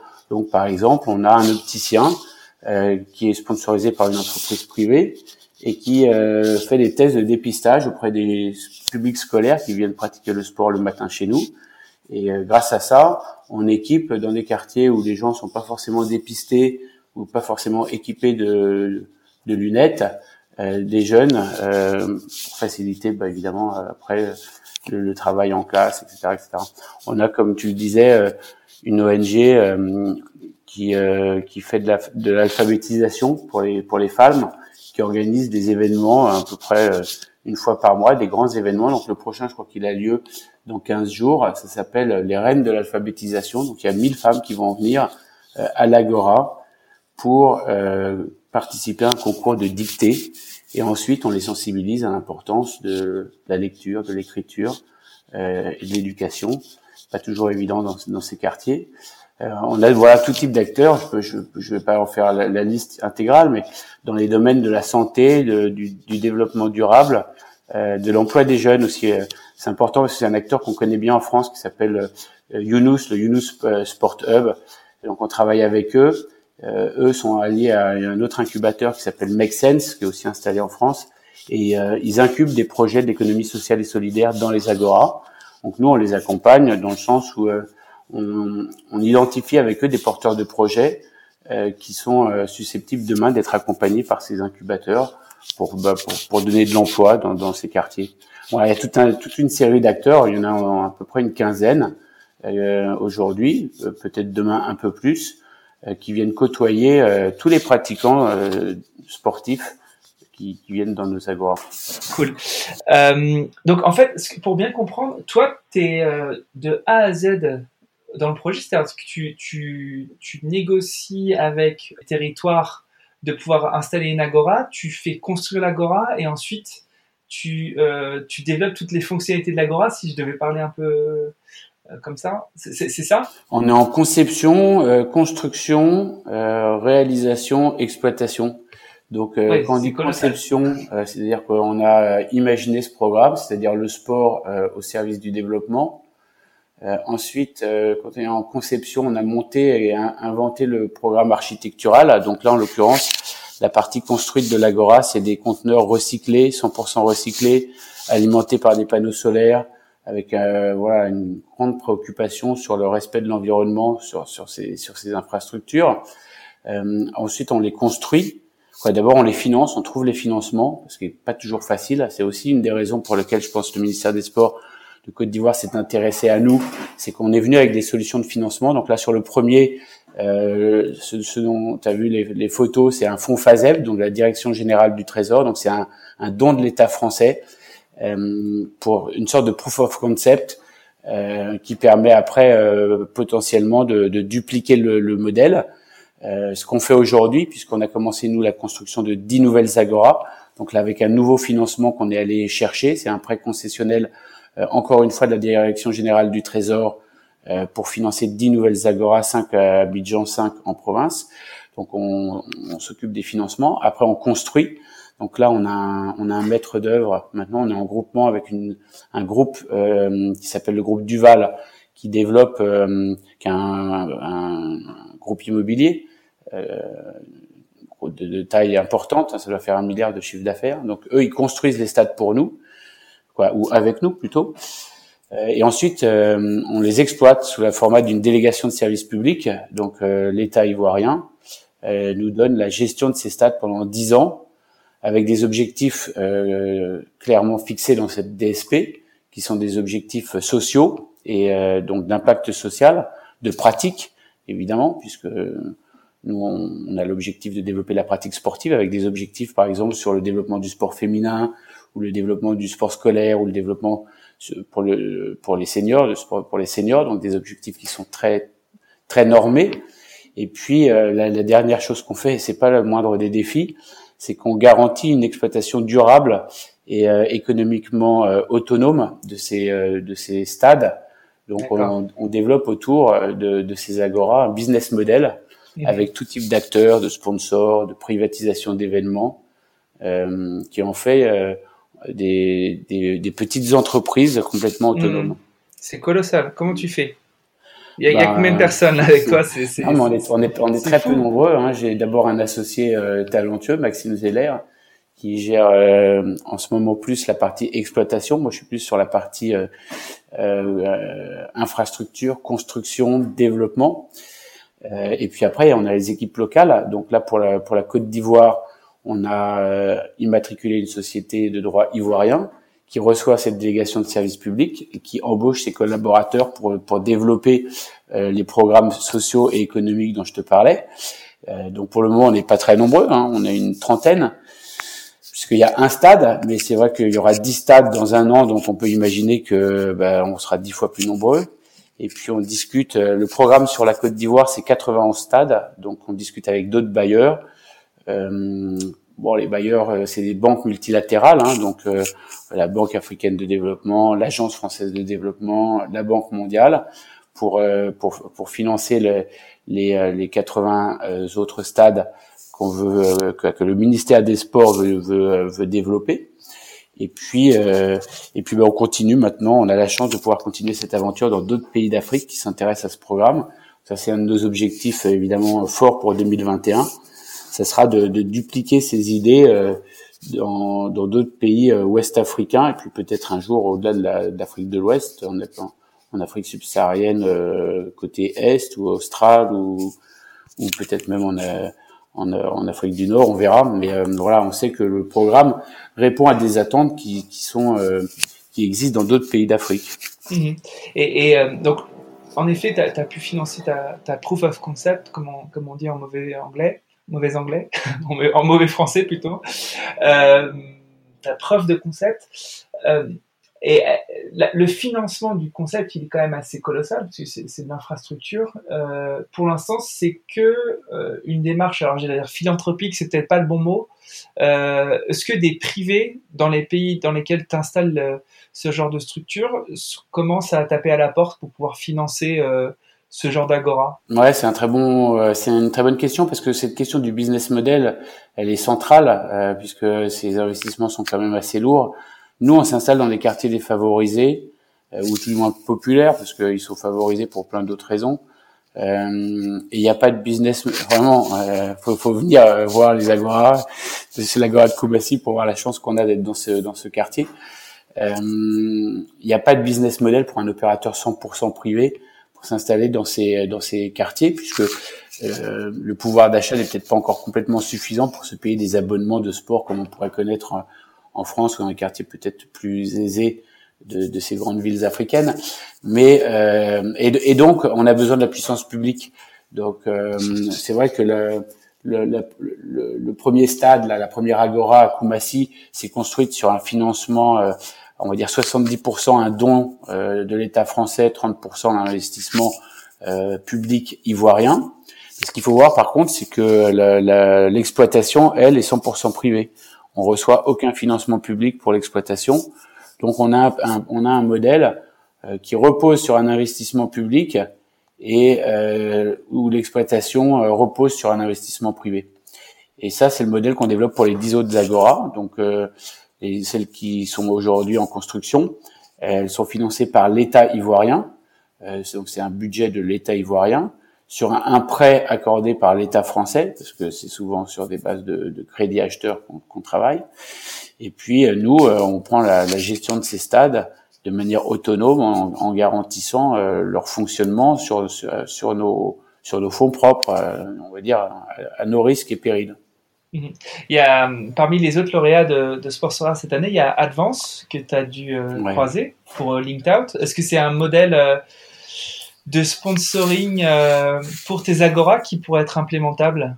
Bon, déjà, j'ai j'ai félicité euh, le, le, le, DG d'Advance là, euh, Alexandre, Alexandre, parce que ce qu'il a fait, c'est d'abord c'est très visionnaire, c'est très novateur dans le domaine de dans un domaine qui m'est cher, qui est le sponsoring voile. J'ai fait beaucoup de bateaux à une époque de ma vie, et donc je connais bien euh, ce, domaine du, sponsoring dans le domaine de la voile. Et un, sponsor qui ne met pas son, logo, son nom sur la voile d'un bateau, sur la coque d'un voilier, sur une course aussi prestigieuse que le Vendée Globe pour la laisser euh, un, partenaire social linked out, euh, c'est admirable. Et je pense que il me disait euh, pendant les échanges qu'on avait à Sportsora qu'aujourd'hui c'était pour lui une évidence dans, dans, le dans le besoin que les entreprises avaient, avaient de donner un sens à leur à leur sponsoring et à leurs investissements.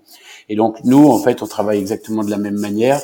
Euh, quand je vous disais qu'un sponsor privé, donc là en l'occurrence, euh, on peut le citer, hein, c'est Essilor, ils sont chez nous, ils financent un opticien, ils ont permis à cet opticien de s'installer chez nous euh, à, leur, à leurs frais. Et euh, et pourtant euh, c'est cet opticien solidaire qui, qui est installé, c'est pas c'est pas Essilor. Donc ils sponsorisent l'action une action sociale qui permet d'équiper des jeunes des jeunes scolaires de, de, de leur monture.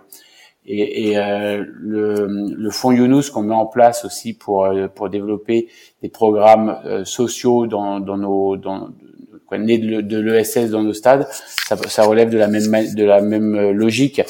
Ce fonds, il va être alimenté par des par des charities, par des par des fonds philanthropiques, par des fonds d'entreprise et, euh, ils s'investiront euh, dans des programmes sociaux. Donc nous, on croit beaucoup effectivement euh, au sponsoring RSE, euh, au mécénat et, euh, au développement de ce type de, de pratiques avec les marques.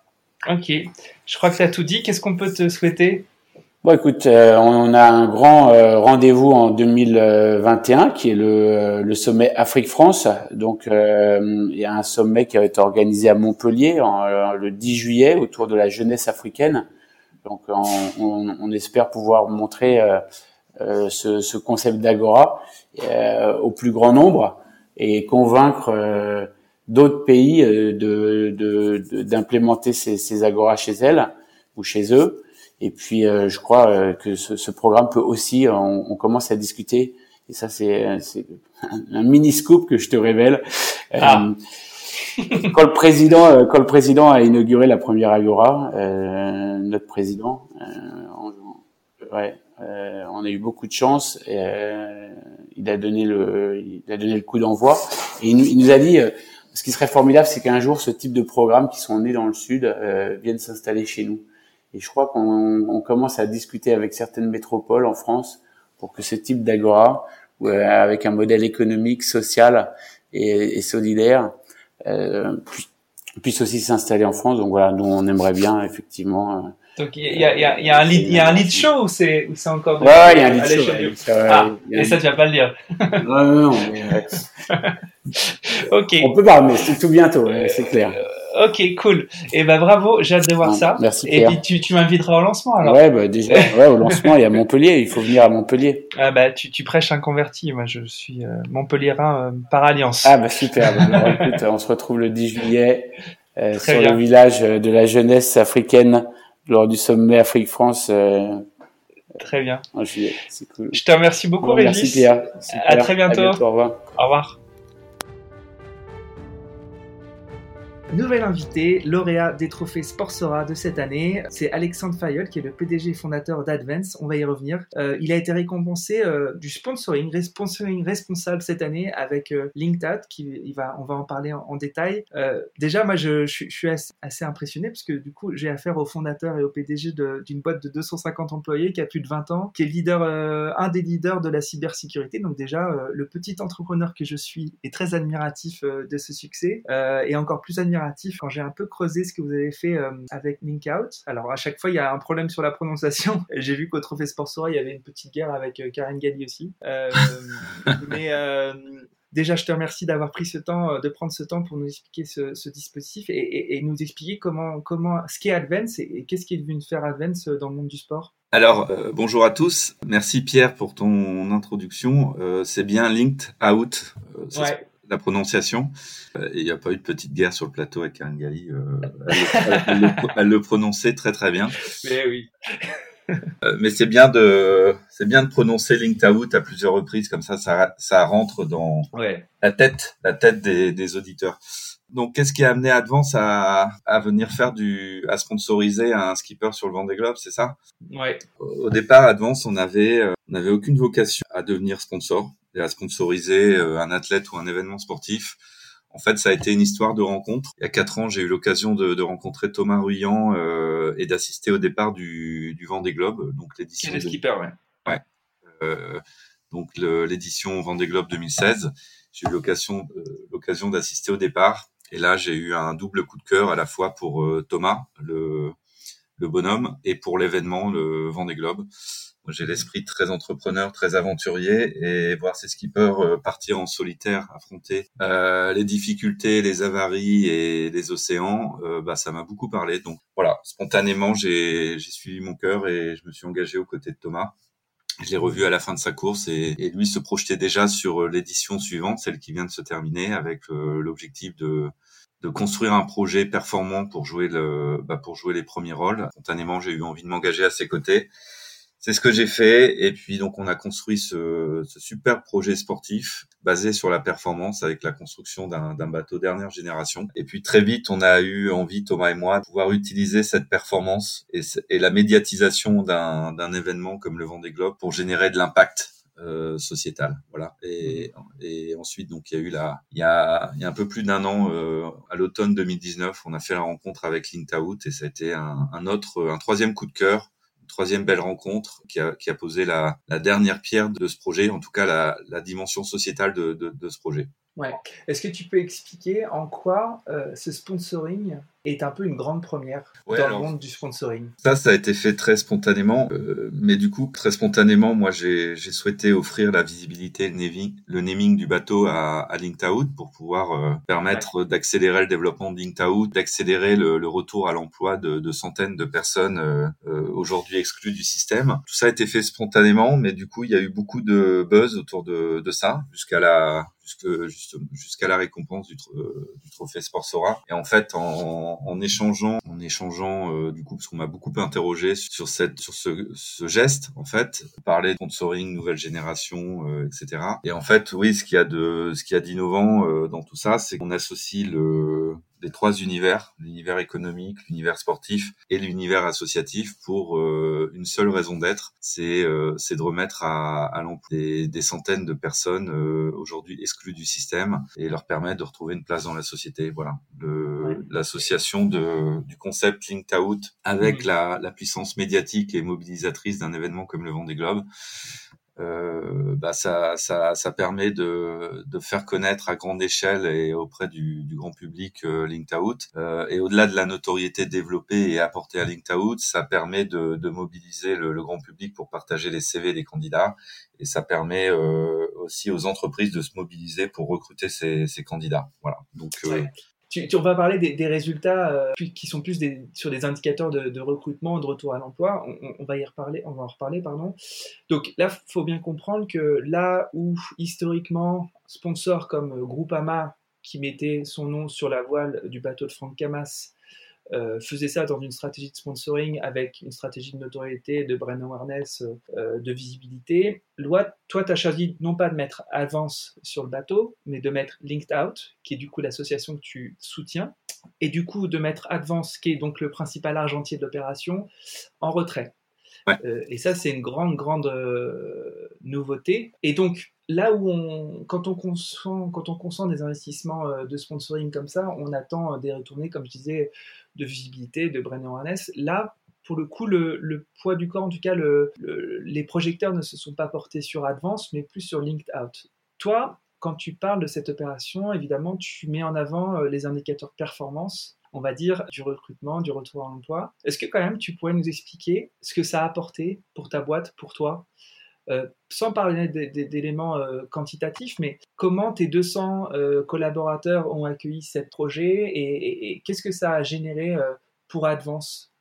Quand on sponsorise un bateau sur un événement comme le Vent des Globes aussi aussi médiatique et un événement aussi mobilisateur parce que c'est un événement qui touche le cœur des gens c'est pas rien de des skippers qui partent au péril de leur vie faire le tour du monde euh, pendant 80 jours. Donc c'est un événement qui touche, euh, qui génère énormément, énormément de d'émotions. En fait, les retombées pour l'entreprise, elles sont, euh, moi, je, on pourrait les classer en, en trois catégories euh, dans des activités comme les nôtres, qui sont des activités en B2B. Donc il y avait évidemment la notoriété de la marque, que le bateau porte le nom d'une marque. On, on parle du, du, skipper, mais on parle aussi du, du bateau Linked Out ou du bateau Advance. Donc ça, c'est un, un, premier élément de retombée. Donc euh, deuxième élément de, de retombée, euh, ce sont les, les indicateurs que j'ai appelé, j'ai appelé les indicateurs RH, c'est-à-dire l'engagement, le taux d'engagement et de enfin, l'engagement et la fierté que ça procure chez chez les collaborateurs, mais également le l'impact sur le, la marque employeur pour euh, pour recruter. Mmh. Aujourd'hui, nous on est dans un secteur la, la cybersécurité où il y a une vraie guerre des talents et on se bat euh, sur le marché. Il y, a une, il y, a une, pénurie de compétences, donc on se donc un, un, de nos gros enjeux, même notre premier enjeu, c'est d'attirer, et fidéliser les talents. Donc euh, évidemment, un sponsoring comme ça agit et contribue à la fois à développer l'engagement, la fierté de nos équipes, donc à les fidéliser, et également contribue à augmenter notre, notre marque employeur et notre euh, visibilité auprès de, de, futurs candidats. Ça c'est le ça c'est le deuxième volet. Le troisième volet c'est le côté business avec bah, toutes les opérations euh, de relations clients, de, de RP qu'on peut qu'on peut développer avec les clients, les emmenant. Euh, mmh. En leur, en, en, leur faisant partager un, un, tel événement. Voilà. Donc ça, c'est mmh voilà, pour moi, les, il y a trois grands, trois grandes catégories dans les retombées. Il y a, il y a la notoriété de la marque, il y a le, les retombées internes, en termes d'engagement, de fierté des collaborateurs, mais également en termes de, de recrutement. Et puis, il y a les retombées business, euh, à la fois mmh. en termes de fidélisation des clients, mais également d'acquisition de, de nouveaux clients. Et en fait, quand on offre comme ça le, le naming à, à, une association comme l'Intaout et qu'on initie une course au changement euh, pour l'inclusion, dans lequel on, on, mobilise toute notre communauté, donc euh, à la fois nos équipes euh, qui, euh, qui ont plein de, ont plein de, de moyens d'agir et de s'engager euh, pour l'inclusion grâce à l'Intaout, mais on mobilise également notre communauté client. Du coup, on, on perd un peu en notoriété euh, grand public, puisque évidemment c'est pas la marque Advance qui est mise en avant, qui fait la une des journaux, c'est c'est l'Intaout. Mais limite la notoriété grand public B2B, euh, c'est pas très important. Euh, par contre, on augmente considérablement notre notoriété auprès de notre communauté, puisque notre communauté est tout à fait au courant que, c'est Advance qui a fait ce geste d'offrir la, la, visibilité à LinkedIn et qui a qui a initié et qui a, qui a ouvert la voie de la course au changement pour, pour l'inclusion et, et, qui génère un mouvement euh, qui est à l'origine d'un mouvement qui va permettre euh, de changer la vie de, de, centaines et on l'espère de milliers de personnes à l'avenir. Voilà. Donc euh, mmh. on perd en notoriété. Ce qu'on perd en notoriété grand public, on le, on le gagne et on le regagne même largement en engagement de notre communauté, en marque employeur, en engagement de nos équipes, on va dire en, en capital relationnel euh, et affectif avec nos clients, qui fait que au final on, on y gagne largement. Euh, je me suis pas amusé à mesurer des, euh, des retombées. Euh, non, je, retombées versus euh, un bateau qui serait aux couleurs d'Advance for Cyber Security, mais euh, en tout cas, c'est le, le, sponsor et, et, le mécène de l'opération dans ces cas-là est, est, largement gagnant puisque c'est finalement on, on, crée plus de valeur et on crée plus de sens avec un tel mhm. projet. Super. Et du coup, les, hum, parlons des indicateurs un peu de, performance, mais côté linked out. Je voyais au 5 janvier, il y, a, il y a plus de 120 000 partages de CV, euh, il y a 126 offres d'emploi. Ouais, c'est, alors, un peu plus? Je vais te donner des chiffres actualisés, puisque euh, les résultats sont, ouais. ouais. les résultats sont, sont juste exceptionnels. Euh, donc Linked Out, ça fonctionne par promo. Donc en fait, ils recrutent et ils forment une promotion de, de candidats, donc qui sont en situation de, de précarité qui sont aptes et motivées à travailler, mais qui euh, n'arrivent pas à trouver de boulot parce qu'elles n'ont pas de réseau professionnel. Et, et c'est ce que LinkedOut apporte en fait. Elle, mhm. elle, offre un réseau professionnel à ceux qui n'en ont pas. Euh, donc c'est un modèle et un concept et une marque qui sont juste euh, géniaux. Et les résultats de cette opération sont, sont exceptionnels. La, la, la, promotion de 80 candidats a été lancée euh, au départ du, du Vendée Globe et en trois mois, sur les 80 candidats, 40 ont trouvé déjà un emploi. Euh, une vingtaine sont en process de, de recrutement. Et, juste dans le contexte actuel, euh, qui est juste le terme de recrutement, qui est juste le, le pire contexte puisse être, euh, bah, ces résultats sont exceptionnels. Il y a effectivement eu 180 offres euh, d'emploi qui ont été euh, durant ces trois mois, qui ont été postées sur la plateforme LinkedOut, et il y a plus de 100 entreprises qui se sont mobilisées dans une démarche inclusive et qui, grâce à LinkedOut, aujourd'hui peuvent peuvent simple, très simplement, très concrètement s'engager pour l'inclusion. Mmh.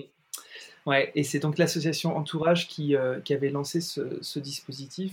Euh, qu'est-ce que et, tu... et, dernier point, pardon Pierre, cette, euh, là on parle des résultats sur, sur trois mois, donc sur une photo un instant T. Euh, après, il y a toute la dynamique en fait. Euh, ce Vendée Globe aura été surtout une mise sur orbite, une rampe de lancement extraordinaire pour pour faire connaître LinkedOut et mobiliser les entreprises euh, et motiver également, euh, booster le, le, moral et, et l'énergie des candidats. Et là, on est sur une trajectoire donc avec déjà des résultats exceptionnels, mais on, on est qu'au tout début de l'aventure et cette course au changement pour l'inclusion et et cette rampe de lancement va, va permettre de, de, générer dans les, dans les prochains mois, prochaines années, des, des, un retour à l'emploi pour des centaines et on l'espère des milliers de personnes. Donc il y a, il y a le résultat euh, des trois mois, mais il y a aussi la, ah, la dynamique, euh, la dynamique enclenchée pour le bien commun. Voilà. Mhm. Super, ce sera le mot de la fin, Alexandre. Je te remercie euh, beaucoup pour, euh, pour ce témoignage. Encore bravo à toi et aux équipes d'Advance pour euh, ce beau projet, à l'association Entourage. Merci beaucoup, Pierre. Merci à toi, à bientôt. Au revoir. Pour clôturer cet épisode, je vous propose d'écouter Vincent Dubarry, patron de Keneo, une agence spécialisée dans le marketing du sport et qui a été récompensé du prix du jury pour sa formation On ne voit qu'avec les oreilles. Écoutez bien, c'est très inspirant. Bonjour Vincent. Bonjour Pierre. Merci de me recevoir ce matin.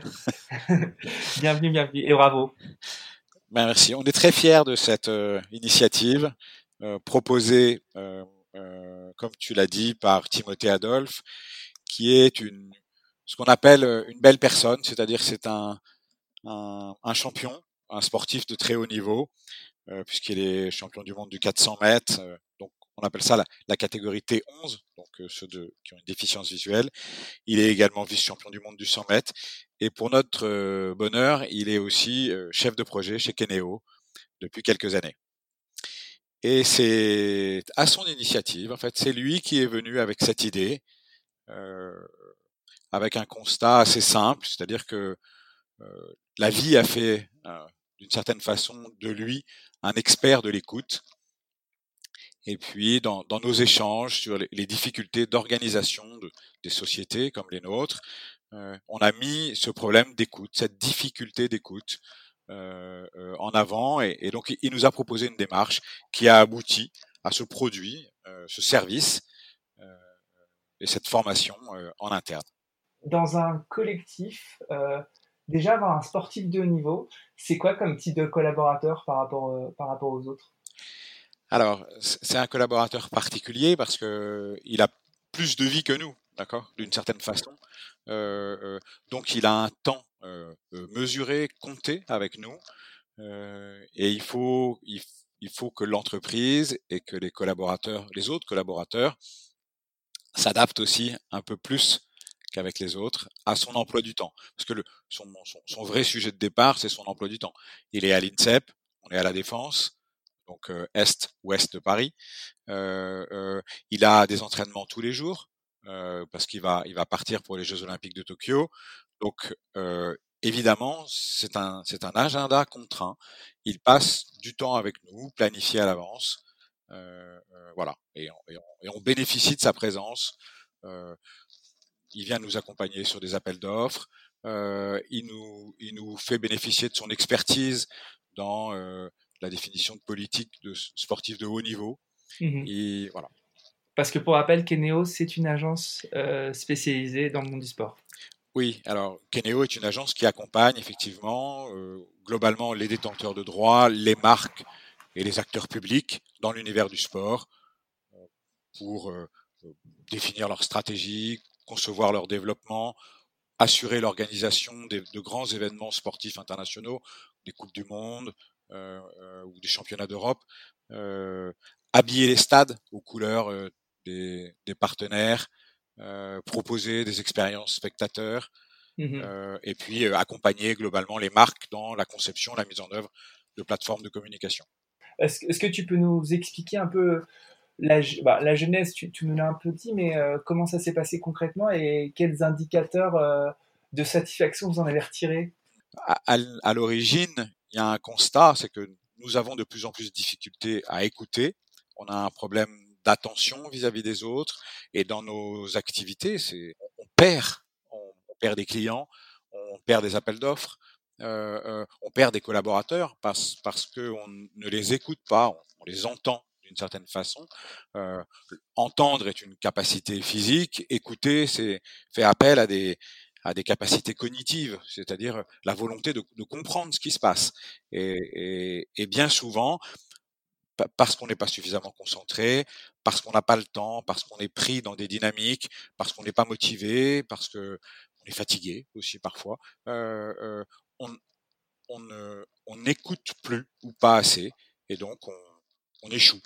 Euh, voilà. Et, et toute la, la force de Timothée, c'est d'avoir conçu un, un, programme qui nous permet de, de revenir aux, aux, bases de l'écoute euh, avec euh, des petits exercices très ludiques dont on pourra parler euh, et, et, qui te montrent juste que ben voilà, quand, quand tu as quelqu'un en face de toi qui te parle, il faut, il faut que tu te concentres sur lui. Tu peux nous dire un petit peu quel type d'atelier euh, il a mis en place et euh, alors on a est-ce que, des... est-ce que ça a changé chez tes collaborateurs ouais? Oui, alors euh, bon, il y a, y, y a, beaucoup d'ateliers, il y a 5, 6 ou 7 ateliers, je sais plus. Euh, il y a des ateliers assez classiques où on écoute des sons et on essaye de reconnaître des lieux à travers ce qu'on entend. Il vous fait, il vous demande dans quelle ville, dans quelle ville nous sommes.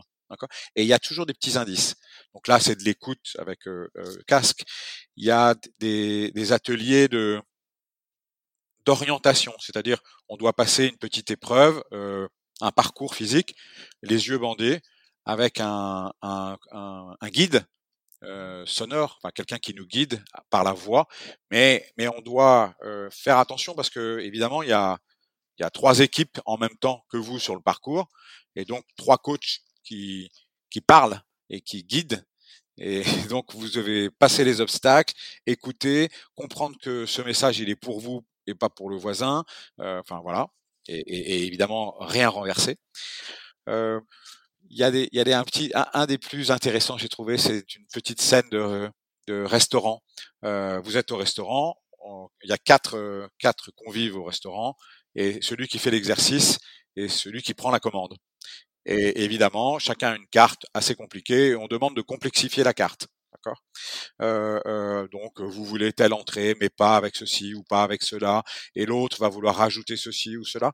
Et, et donc, euh, ça fait une, une masse d'informations beaucoup trop importante pour pouvoir la retenir, parce qu'évidemment, vous prenez pas de notes.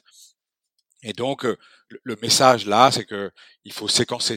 C'est à vous d'être le, le, le, pilote de cette scène et de d'arrêter les gens à l'entrée, d'aller passer la commande en cuisine, parce que en cuisine, il y a Timothée qui lui a une grande habitude à ça et, il sait parfaitement ce que les gens ont commandé quoi. Et donc, euh, donc, euh, et, vous devez séquencer, vous devez, vous devez arrêter, vous devez finalement la solution c'est de faire répéter ou, de répéter vous-même pour vous assurer que vous avez bien compris, qui, qui est une façon de mémoriser ce que vous venez, ce que vous venez d'entendre. Mmh voilà. Euh, bon, il y, y, en a plein. Euh. Ouais, ouais. Mais du coup, euh, toi, toi qu'est-ce que tu as, qu'est-ce que as vu comme transformation chez les collaborateurs à l'issue de ces, ces, ces ateliers?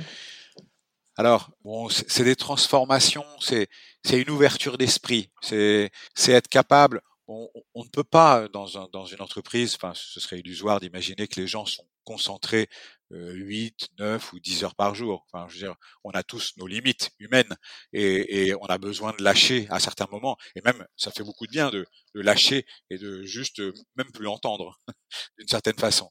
Euh, mais par contre, ce que ça a appris, c'est que euh, à, à, certains moments de la journée, euh, des moments qui sont un peu clés euh, pour vous, pour l'agence, pour votre travail, ben, quand on est quand on écoute, on écoute quoi. Et, là, on y est, on y est à fond.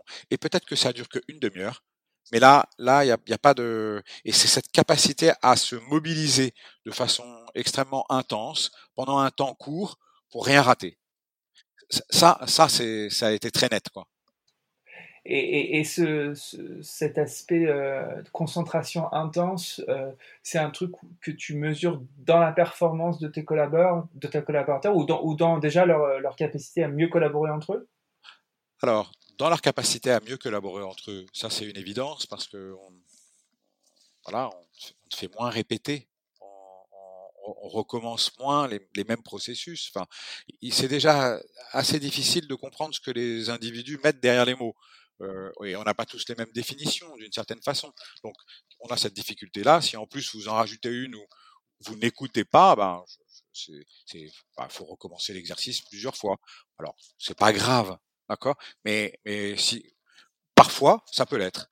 Parfois, on perd. Enfin, je connais plein d'exemples, et puis pas que chez nous, euh, où on perd des appels d'offres parce que on est arrivé avec nos idées, et on a entendu ce que nous disait le client, mais on n'a pas écouté. On, est, on, est, on est revenu à la maison, on a travaillé un truc, mais on était à, à 50% à côté de la plaque. Parce qu'on n'avait pas entendu, on n'avait pas écouté, on n'avait pas perçu, on n'avait pas. Donc euh, ça, je, enfin, je pense que ce sera demain un des acquis les plus importants. Mmh, intéressant. Ouais.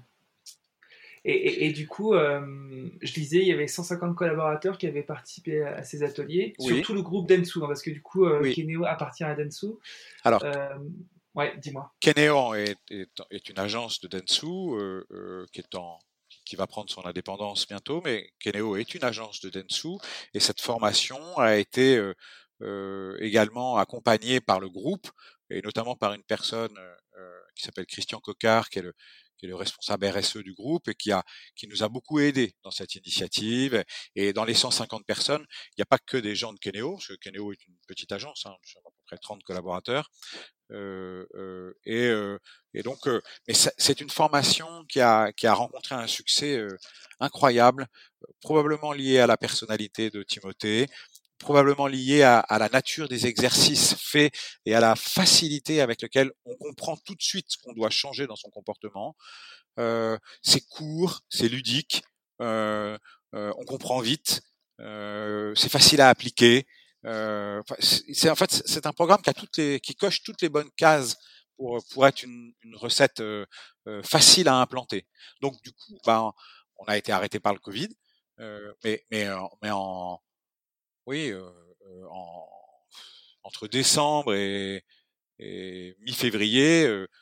Euh, et, et, et, tout en tenant compte de l'agenda de Timothée, hein, euh, de son mmh agenda à lui et de ses entraînements à lui. On a, on a formé 150 collaborateurs. Ouais. Et par ailleurs, il avait des clients à gérer, euh, j'imagine. Voilà. Ouais, en effet, c'est du sport. Super. Du coup, ce, c'est quoi l'ambition de, de, déploiement de, de ce dispositif? Est-ce que ça, ça, ça, ça, pèse trop sur la personne de Timothée ou c'est quelque chose qui va pouvoir vivre avec, sans Timothée? Alors, je pense que ça pourrait vivre sans. Mais je pense que ce serait dommage.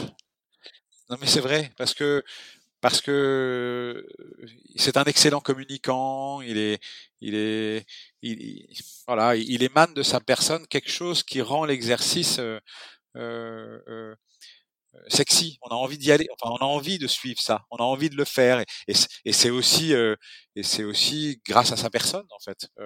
donc nous, on n'a pas l'ambition de le déployer euh, sans lui. On, on, a, on a fait une proposition à l'occasion de, de, de Sportsora qui est de, qui est de proposer cette dynamique à l'ensemble des adhérents. Euh, et on va le faire. On va, on va, voilà, on va, on va proposer une offre avec un tarif raisonnable euh, qui, qui, permettra à, à, Timothée et à, et à l'équipe de, de l'accompagner chez un certain nombre d'annonceurs, euh, de, détenteurs de droits, enfin d'adhérents en fait, pour euh, proposer cet atelier, euh, pour proposer cet atelier chez eux. Ça c'est quand tout ira mieux, et, et on va tester une, une, une formation en distanciel, parce que voilà, voilà, ça c'est l'étape qui vient juste à partir de maintenant. Bah, super. Euh, j'avais reçu Marie-Amélie Le Fur euh, dans le podcast euh, que tu connais peut-être aussi. Oui, parce qu'elle était, elle, je crois qu'elle faisait partie des équipes. Avant, j'étais chez Malakoff Médéric, qui a, une, équipe en e-sport très, très, très élevée, et je crois qu'elle en faisait partie. D'accord. Mais du coup, on parlait justement de la nécessité et de, reconnaître euh, chez les personnes en situation de handicap euh, bah, des compétences, des expertises et de pouvoir euh, leur permettre de les déployer.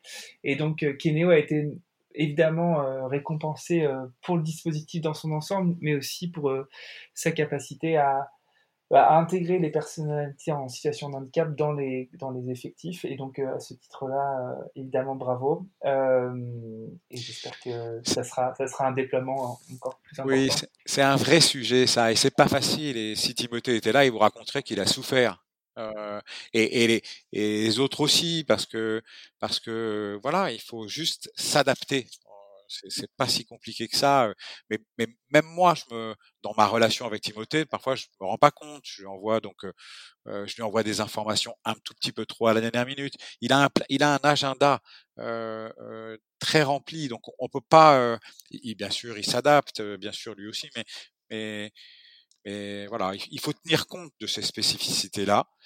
Il faut le plus difficile, je trouve, c'est de c'est de trouver la zone de performance, ça, ces zones de performance, on les connaît, mais la zone de performance pour lui euh, au sein d'un collectif euh, business.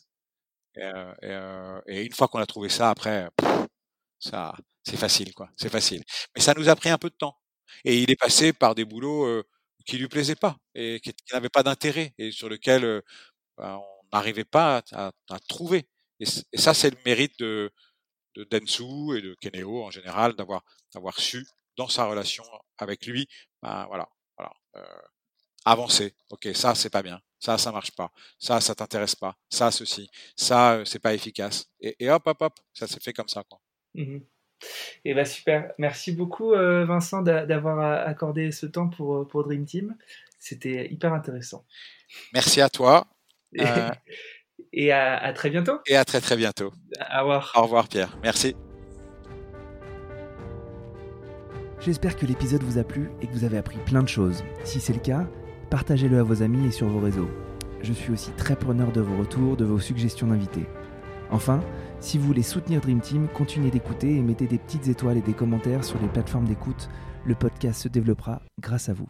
Encore merci pour votre écoute et à très bientôt.